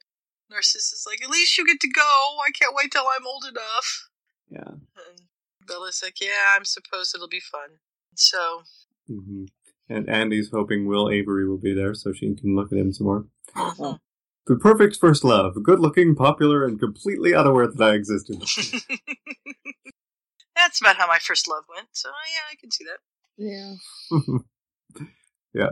And She has her fantasies of him suddenly realizing she exists, and she's amazingly funny and articulate, and he declares his undying love, and they ride off into the sunset. But if he actually realized she existed, she'd probably, you know, sink into the Babble. floor. hmm yes. We find out Lucius is going to be there, and this Narcissa's is like, Lucius Malfoy? I think he's handsome. Uh huh. And And- Sirius says, ah, he's a kid. Mm-hmm. Yeah. And then a few days later, it's Andy's birthday, and she's 12. So, of course, and, it, and she gets another note from Ted. I didn't want to get you in trouble, so I put a charm on this that makes it look plain, like a piece of newspaper to anyone but you. Pretty clever, don't you think? Well, I yeah, mean, except actually, that um, Andy doesn't, She doesn't get the the paper. newspaper. Yeah. yeah. So like, why do you have a newspaper? What's that for? Mm-hmm. I don't know if your family celebrates birthdays or not, but here you go. Happy birthday! And he, she's just like appalled and Keep embarrassed. kid. And Narcissa wants to know what she's got. So This is so depressing. It is Pa- kind of. Packages from her parents signed in their, their assistant's handwriting. I'm like, oh. Mm-hmm. Better than the house elves. Bella has asked the house elves to make a cake, so they're going to have cake. Yeah, that's good. An ice cream. And then we skip to mid the Midsummer Festival, which they don't usually go to because it's common to be out down the streets of Hogsmeade at the bonfire, but Uncle Alfred is going, so they get to go. Mm, yeah, they're going with him. So they flew into the Three Broomsticks and head out into the streets where everyone's happy and partying, and Sirius Mhm. insists they go to Honeydukes, and Uncle Alfred doesn't mind. People seem to recognize him, and they chat for a bit. There's a little old woman selling uh, powerful love potions, apparently. And just, I like this little scene. Sirius walks by a table and casually picks up a cup of wine, and Uncle Alfred casually takes it from his hand and puts it back. Yeah. yeah, I like Uncle Alfred. I'd like to stay and taste my first champagne. Yes. no. so he gets lemonade instead. And then And they set off the bonfire, and it's pretty dramatic and fun. And even though Jets of Fire is a fairly easy spell to do, it's still kind of neat to watch. And Andy gets scared briefly by a figure in the shadows, but apparently it's an Auror. They're set up around the place to keep watch because things are in unrest at the moment, Yes, and Will uncertain times. Avery puts a crown of flowers on her hair because it's a tradition that beautiful girls wear flowers in their hair, which is just going to melt her into a pile of goo. Of course it it's is. a good thing Trisha left before we got too sappy here. Yeah. And she gets one, and Narcissa gets one, and Elizabeth Rosier gets one, and Bella as well. Bella does a nice little spin and then drags Elizabeth and Narcissa into a jig, and so that kind of breaks the ice for the rest of the kids, and they get to dance, around some more. Party. And then Andy overhears a conversation. Not tonight, there's Aurors everywhere. Well, you know, nothing to happen. Well, there's no muggles here, so what's the point? Well, it's not just about muggles anymore. And mm. so, Here's something about the Knights of Walpurgis. 'cause She thought she was following Sirius and James because they were sneaking off into the forest, but she didn't catch up to them. And then Rodolphus comes by, and fortunately he recognizes her, and you ought to get back to the get back to your sister and your friends. yeah, and the rest of the summer flies by in days that are all identical but not unhappy. Yeah, And then Sirius and Reggie come to visit. hmm Yeah, they're dumped off according to Sirius. Walburga and Orion, is it, are going on holiday. hmm And then they head back to school, and this time Narcissa gets to go with them. Yay! hmm It's Hogwarts is much less confining than Mother's critical eye. hmm So, I'm and Bella sure. has promised to get them things from Hogsmeade because she can go. hmm third year now. Yeah, so she's going to bring Sirius some sweets. Narcissa's like, I hope I get into Slytherin. Of course. Well, of course you will, but uh, they'll force you to mix with the Mudbloods anyway, because they we have mixed classes. And Sirius says, well, you wouldn't really know a difference in classes. Lily Evans is one of the best in the year, and there's that Ravenclaw kid who's always bugging Andy. He's pretty good too. Andy's like, he's so smug. At least I won't have to sit next to him anymore. And then she doesn't sit next to him anymore, and she's kind of like, oh, I don't know why I don't like this class so much anymore. but also, it's because they have a new defense teacher. Of course. He only lasted one turn. Oh wait, New Year. Okay, not a. Yeah, it's a new year. But first, we have to have Narcissa and heading off to the platform. And that's where she gets to meet. Oh, I guess she just meets Abraxas. Lucius isn't around at this point. Yes. But he, she meets him at the table after being sorted. Hmm He says, Congratulations, Miss Black, and just sort of nods at her, and she uh, is immediately smitten. Well, before we get to that, I love the veiled insult at Mrs. Black. Yes. Yes. Well, and You then really must tell me what kind of magic you use to have three such beautiful daughters. Mm-hmm. And then we get a pointed out that this is also an insult as well as a compliment because she should have had some sons in there somewhere. Mm, yes, Yeah, but, ah well. she sh- she feels eyes on her, and she knows Ted's there. She's like, "Oh, please don't let him come over. He would just, you know." But then Frank Longbottom catches his attention. They go off together, but mother And her mother thinks she's been looking at the Longbottom boy. And Mm-hmm. Don't get any notions of that sort. They're not nearly as good a family now as they used to be. Yeah. Which doesn't make any sense because Harfang Longbottom wasn't blasted off the tree when he married, well, what would presumably be Neville's grandmother. Mm-hmm.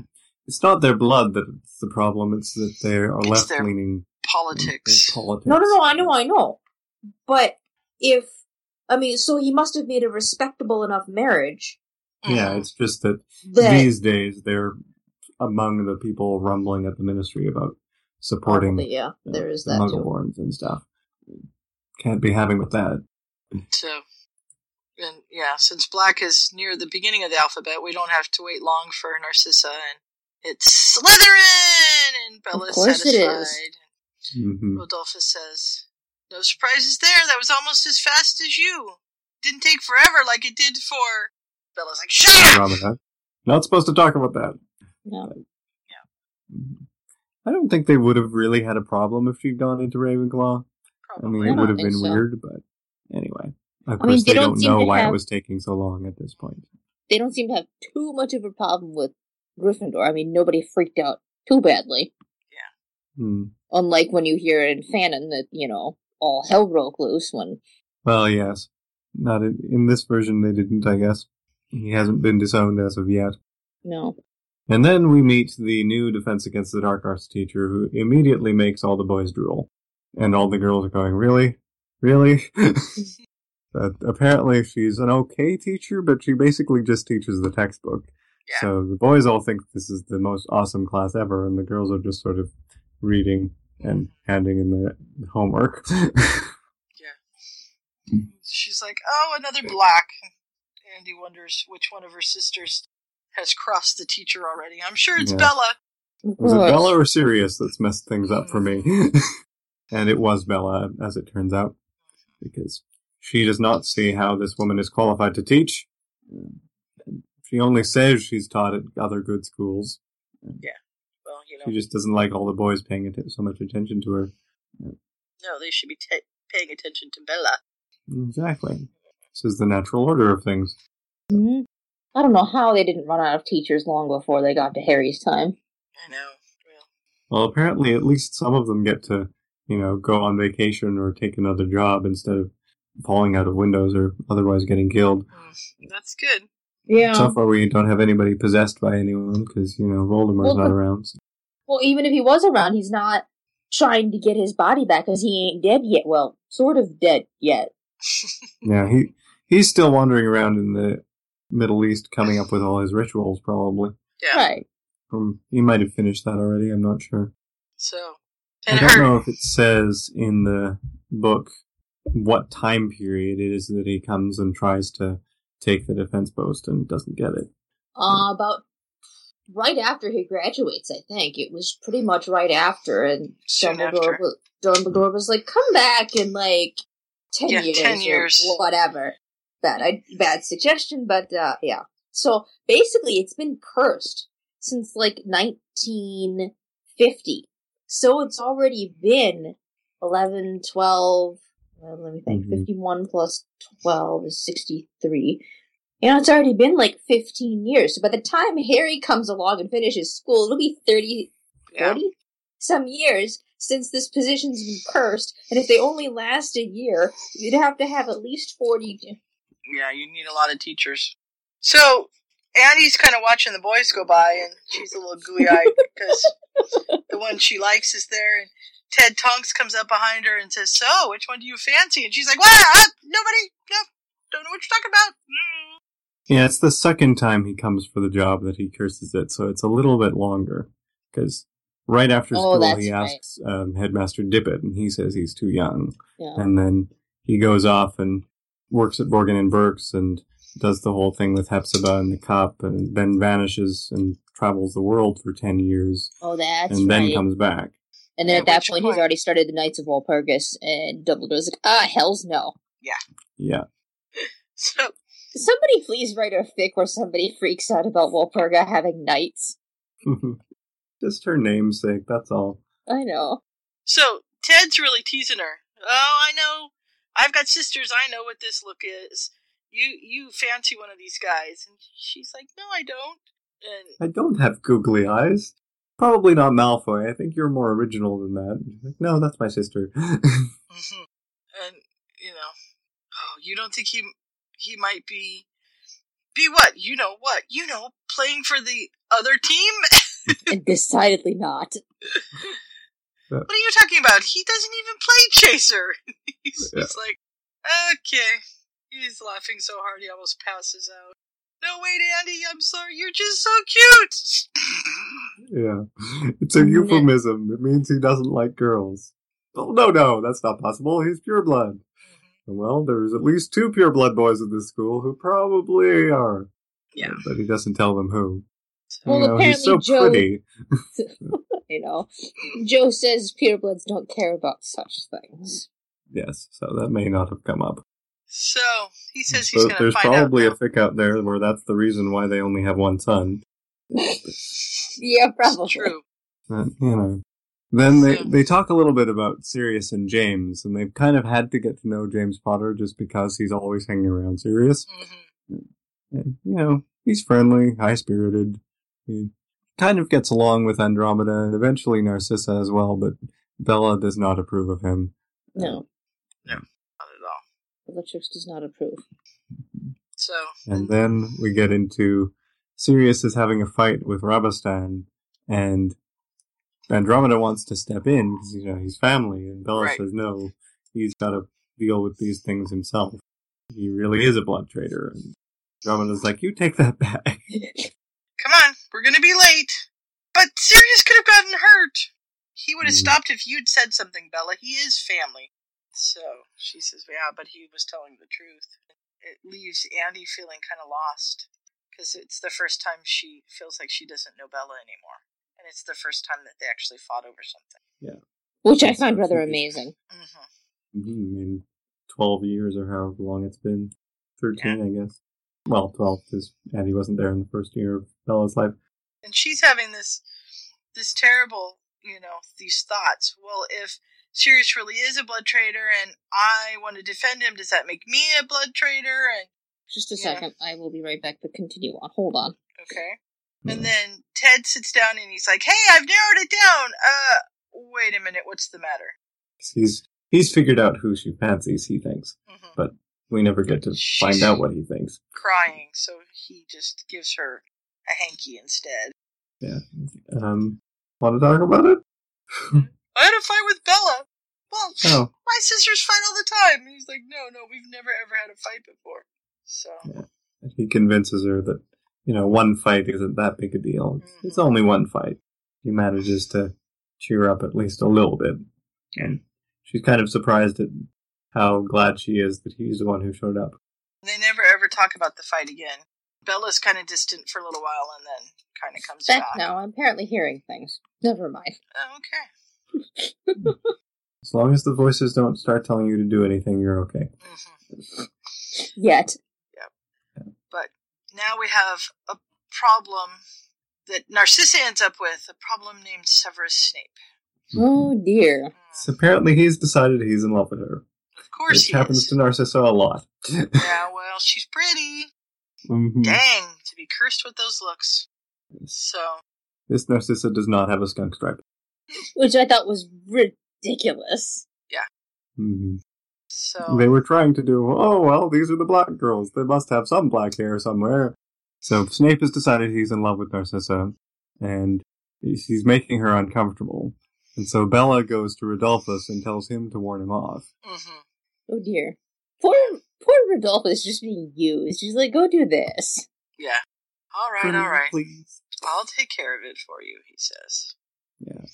And Andy sort of witnesses this conversation, and this is the first time she's realized that Bella's actually gotten pretty good at manipulating people, as well as Mm-hmm. you know just going ahead and doing whatever she wants. So, So we move on to not telling. hmm yeah. Ted barely passed by with higher grades than Andy, and It's a terrible, horrible thing. nobody else actually notices, so it's okay. Yes. And And she, she just thinks he's going to be smug about this forever. She could go on and become minister for magic, and he'd still send her letters going, "Remember that term that I beat you?" yeah, That'll probably come up when they get married. but uh, yeah, of course it will. The but the girls get to go to Diagon Alley by ourselves? No, with Uncle Alfred. but it's Okay. almost as good. That's cool. Yeah. So there's a whole list of people that she wants to buy presents for, and she calls them Christmas presents. And Bella gives her a bad time because they don't believe in Christmas. It's for Muggles. This is a it's a list that Alfred has. He's he's got his Christmas list. hmm He's he's going off to do his Christmas shopping because other witches and wizards do that, and some of his friends have Christmas. Why not have a nice dinner and give each other presents? Yeah. Yay, presents! So he sends them off and says, "We'll meet on the steps of Gringotts in an hour." And they head off to Madame Malkin because yay dresses. Yay, dresses! And Andy's like, "Eh, yay dresses. I'm gonna go to the Can I go look at books. hmm Uh, and Narcissa and Bella are like, why are you wanting to look at books instead of nice robes? She goes off and does anyway. Mhm. And meets up with Ted. Yeah, and so and he's Fine. His Christmas shopping, shopping. Mhm.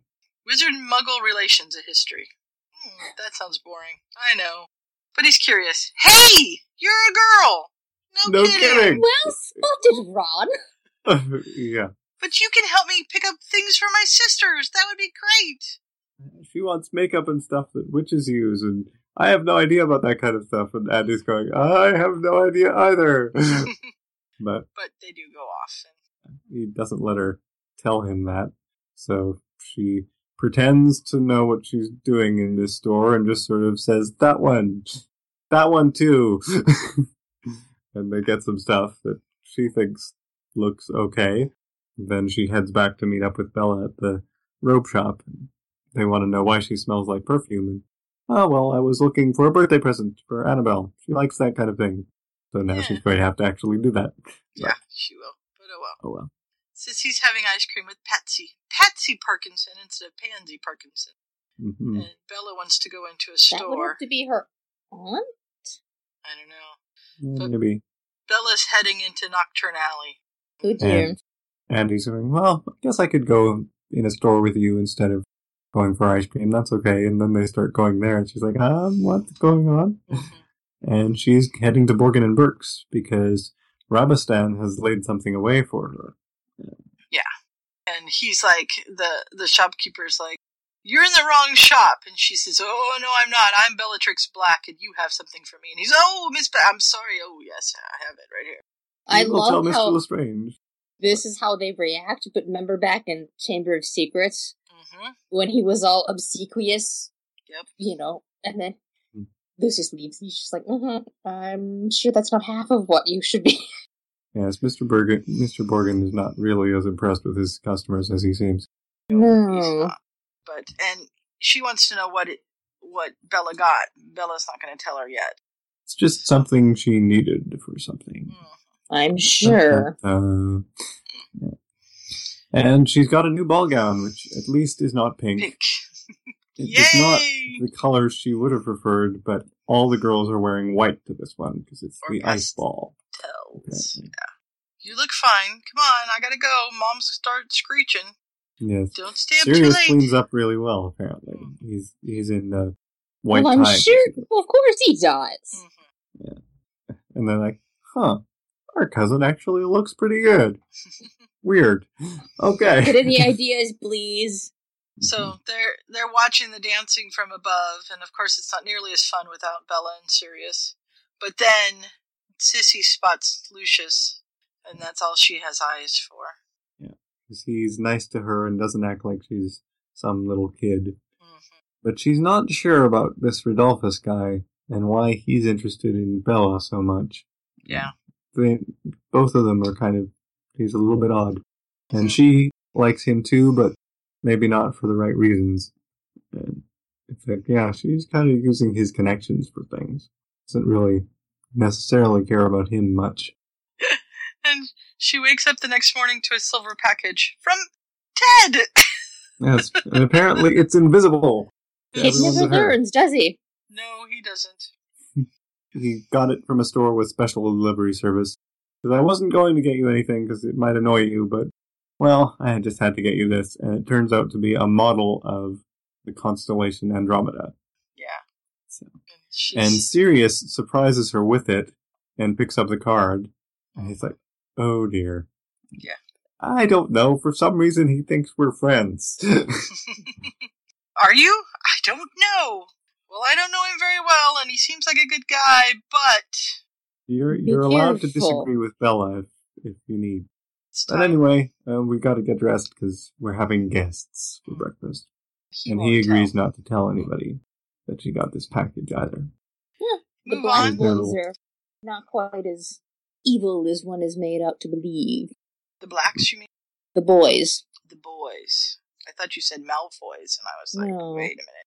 Chapter 8 is called Branching Out, and the boys, speaking of boys, are still very much interested in Professor Archer. Mm, Of yes. course. She's, you know, blonde and shapely and uh, wanders around in tight robes. Hmm?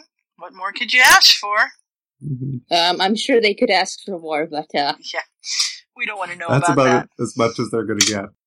And uh, they, but they take their grades seriously and they're studying. And she tries to work with either Annabelle or Shannon or Adrian.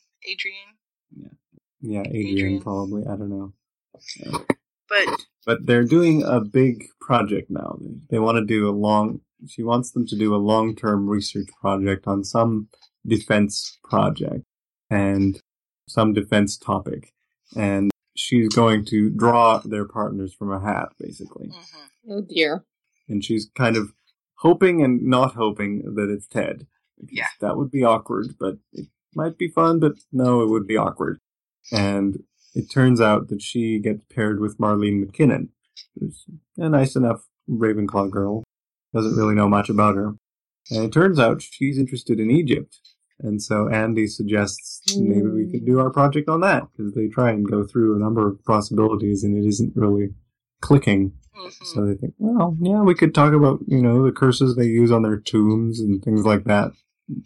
So, So that's what they Well- decide to do. And Ted is paired with Severus. That should be interesting. Mhm. mhm.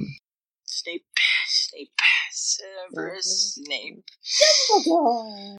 so she says when he pops by to see what they're doing, she's not going to tell him because then they might steal her idea. Mhm. She offers, you know, too bad you have to work with Snape because she kind of feels sorry for him. Yeah, well, at least he'll do his share of the work and he knows what he's talking about. He's pretty good at this class. Yeah. And then he wanders off again before Narcissa can come over. He's that Ravenclaw. He's not a pureblood? No. Oh, No. okay. Can you help me with my Wingardium Leviosa? I can't get it to move things. Sure.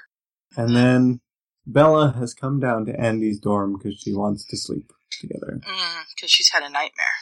It's just all dark and scary, and she wants Andy to promise she won't ever leave her no matter what Bella might do. Promise? I promise. Uh, now, what's wrong? What happened? She She won't doesn't tell. say anything. Time passes in a warm spring, and they can wander around on the grounds when they like and study outside, and it's pretty good. Marlene and Andy have found a spot under a tree to work on their project. And it's And a then- Hogsmeade weekend, so it's kind of quiet, which is nice. Mm-hmm. And they seem to work together pretty well, which is nice, and they've they maybe become friends, although she doesn't tell anybody in Slytherin about that. No. No, of course not. But Marlene leaves and Ted shows up. She's like, Tonks, you're sitting next to me. Very good, Andy. You're such a clever sort of girl. And Marlene's still there, actually. Is she? Yeah, she's smirking at him when he says, "Well, you must be. It must be because of your, you know, pure blood and superior and all that. Mm, that's right. So and he, they try and decide what classes they want to take next year. Mhm. And Andy mentions that Bella said divination is not really any good. He's thinking maybe care of magical creatures and possibly arithmancy. Yeah. And so Andy decides to take ancient runes and arithmancy. She's not going to be shown up by Ted. no, no. Yeah, he's like, "You sure you can keep up?" And she's like, "Piece of cake." He is the most annoying. He likes you. I looked at her with a look of horror. Stop talking. Stop talking now. Not like that. I mean, he thinks you're clever. I heard him say so. You're one of the smartest girls in school. Oh, Yeah. And then Bella is not impressed that she Mhm. is studying on a Saturday. She's come back from Hogsmeade, got her a new scarf, because she'd spilled ink on Andy's old scarf, or Mm-hmm. Andy had, or something. That was my favorite. yeah. Andy borrowed it. Sirius comes by. Can I help you, Gryffindor? Did you get my chocolate frogs and ice mice? Was I supposed to? I gave you money. Yes, yes, your sweets are here. And she's bought some books as well. And they are not so nice books. No, they're Again. He's like, "Where Hmm. did you get these?" And she's like, "They're a gift from Rodolphus. hmm Maybe you shouldn't have these books." You're boring. And so he goes away. Mm-hmm. And Andy tries to talk to her about it, but eh, it's nothing. We're, we're just having a bit of fun. They head back in. She's working on her paper, and she's like, "Yeah." I. Bella comes and looks over her shoulder and says, "You need something more here." She says, "Yeah, I know, but I can't find anything." I, I We did yeah. find one book, but it was in the restricted section, and Professor Archer wouldn't let us get it. And so Bella goes and gets one of her other books that she's Oops. just gotten, and they take some interesting things from there. Mm-hmm. And as far as they can tell, they're pretty innocuous things out of the stuff that they could find. But apparently, some of the details or phrasing or something reveals to Professor Archer that they've been at a book they shouldn't have seen. Yeah. So she's got it circled in red ink and wants to know where she found it. And Bella comes to the rescue and says it's where a book, a book that I had. Mm-hmm. I got it in an old bookstore. And, Yeah, she's lying through her teeth, but mhm. and so Professor Mhm. Archer says, "I want that book. Bring it to me." Yeah, she's going to confiscate it, and she'll be speaking to the headmaster about this. Mm-hmm. And Andy's going, "What did I write? This, Yeah. this wasn't anything weird, in. and I don't get it." Yeah, what did I do? But she Nothing. doesn't know. And Did that's we ever find out? Because I want to know. I'm I not don't sure. know. It's, I haven't read you know, ahead, so I don't know whether it comes up again or not. I don't remember. I don't either. We should write the author. If we do an author interview, we should write that down as a question. What exactly? I What uh, was it about this book? yeah. What was it? Do you remember that? Write down that question so we can remember if we do get Okay. a doc- I an will, author I interview. will go write that down. I did uh, reach out to the author of the stories that we're releasing right now, which I'm thinking is Hogwarts House is Divided, Oh yeah. I believe so. Yes. and told her that they were being released and she could have uh, copies if she wants them, and she's going to check, listen to the first one and get back to me, and I haven't heard back from her, so we'll see what happens. I at least found somebody. Yay! So, well, it's getting late, and I haven't had dinner. That's not true. I had dinner at lunchtime. We had new peas and new potatoes. It was yummy. I had the second half of a frozen lasagna thing that I had yesterday, and a carrot for most of one, and an ice cream bar. Nice. Ice cream. I had ice cream with nocino and cherries over it. Nocino is liqueur. It's an Italian liqueur that I make, made with green walnuts. Isn't that a kind of cherry? No. Yeah, this is a really Yeah. strong liqueur. Oh, that's maraschino. Maraschino, yeah. This Yes. is nocino. It's quite yummy, and if you sort of simmer the cherries for a little while and then put it over ice cream, it's yummy. So that's what I had before. I didn't have a mic, so I had I had hard liquor before the podcast. I was drinking that. I was having a uh, vodka and coke because we don't have any rum. That's just sad. You should always Well- have rum. I when I get my own place, there will be rum, but Dad prefers beer, and I'm pretty much the only one that does hard liquor. Well, it's not like Dad doesn't, but he prefers Scotch, and that is out of the question. So, yeah. I only get it when I remember to buy it. Yeah. I usually have a bottle of Captain Morgan's. Captain Morgan's? I think that's right. Yeah. Captain somebody's in Yeah. my cupboard. So. But I like this. I love that it's from Andy's point of view. I Me like too. seeing the Slytherin side of things and and seeing what happens. You know, we're watching Anna, Bella slowly slide down a really slippery slope, and we're watching Narcissa slide up a slippery slope with Lucius. We we haven't seen a whole lot of that yet, but we know that she likes him and he's going to like her because she's the prettiest girl around. And he's So superficial. shallow that way. He's yeah. just oh. Mhm. and just watching Andy cope with this because they're her sisters and she loves them very much. But she's also kind of, you know, liking Ted and, and not like that, but enough to go, hey, Muggleborns aren't terrible people. And he's kind of a nice guy. And yeah, I like him. I, I'm sure Sirius is helping with that too. hmm Yeah, Sirius will because of James.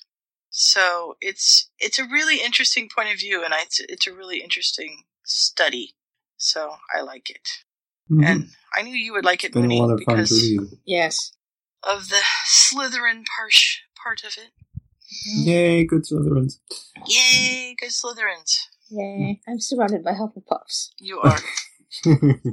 yep. It used to be the Ravenclaws that were surrounded by Hufflepuffs, but now it's the Yeah. Slytherins.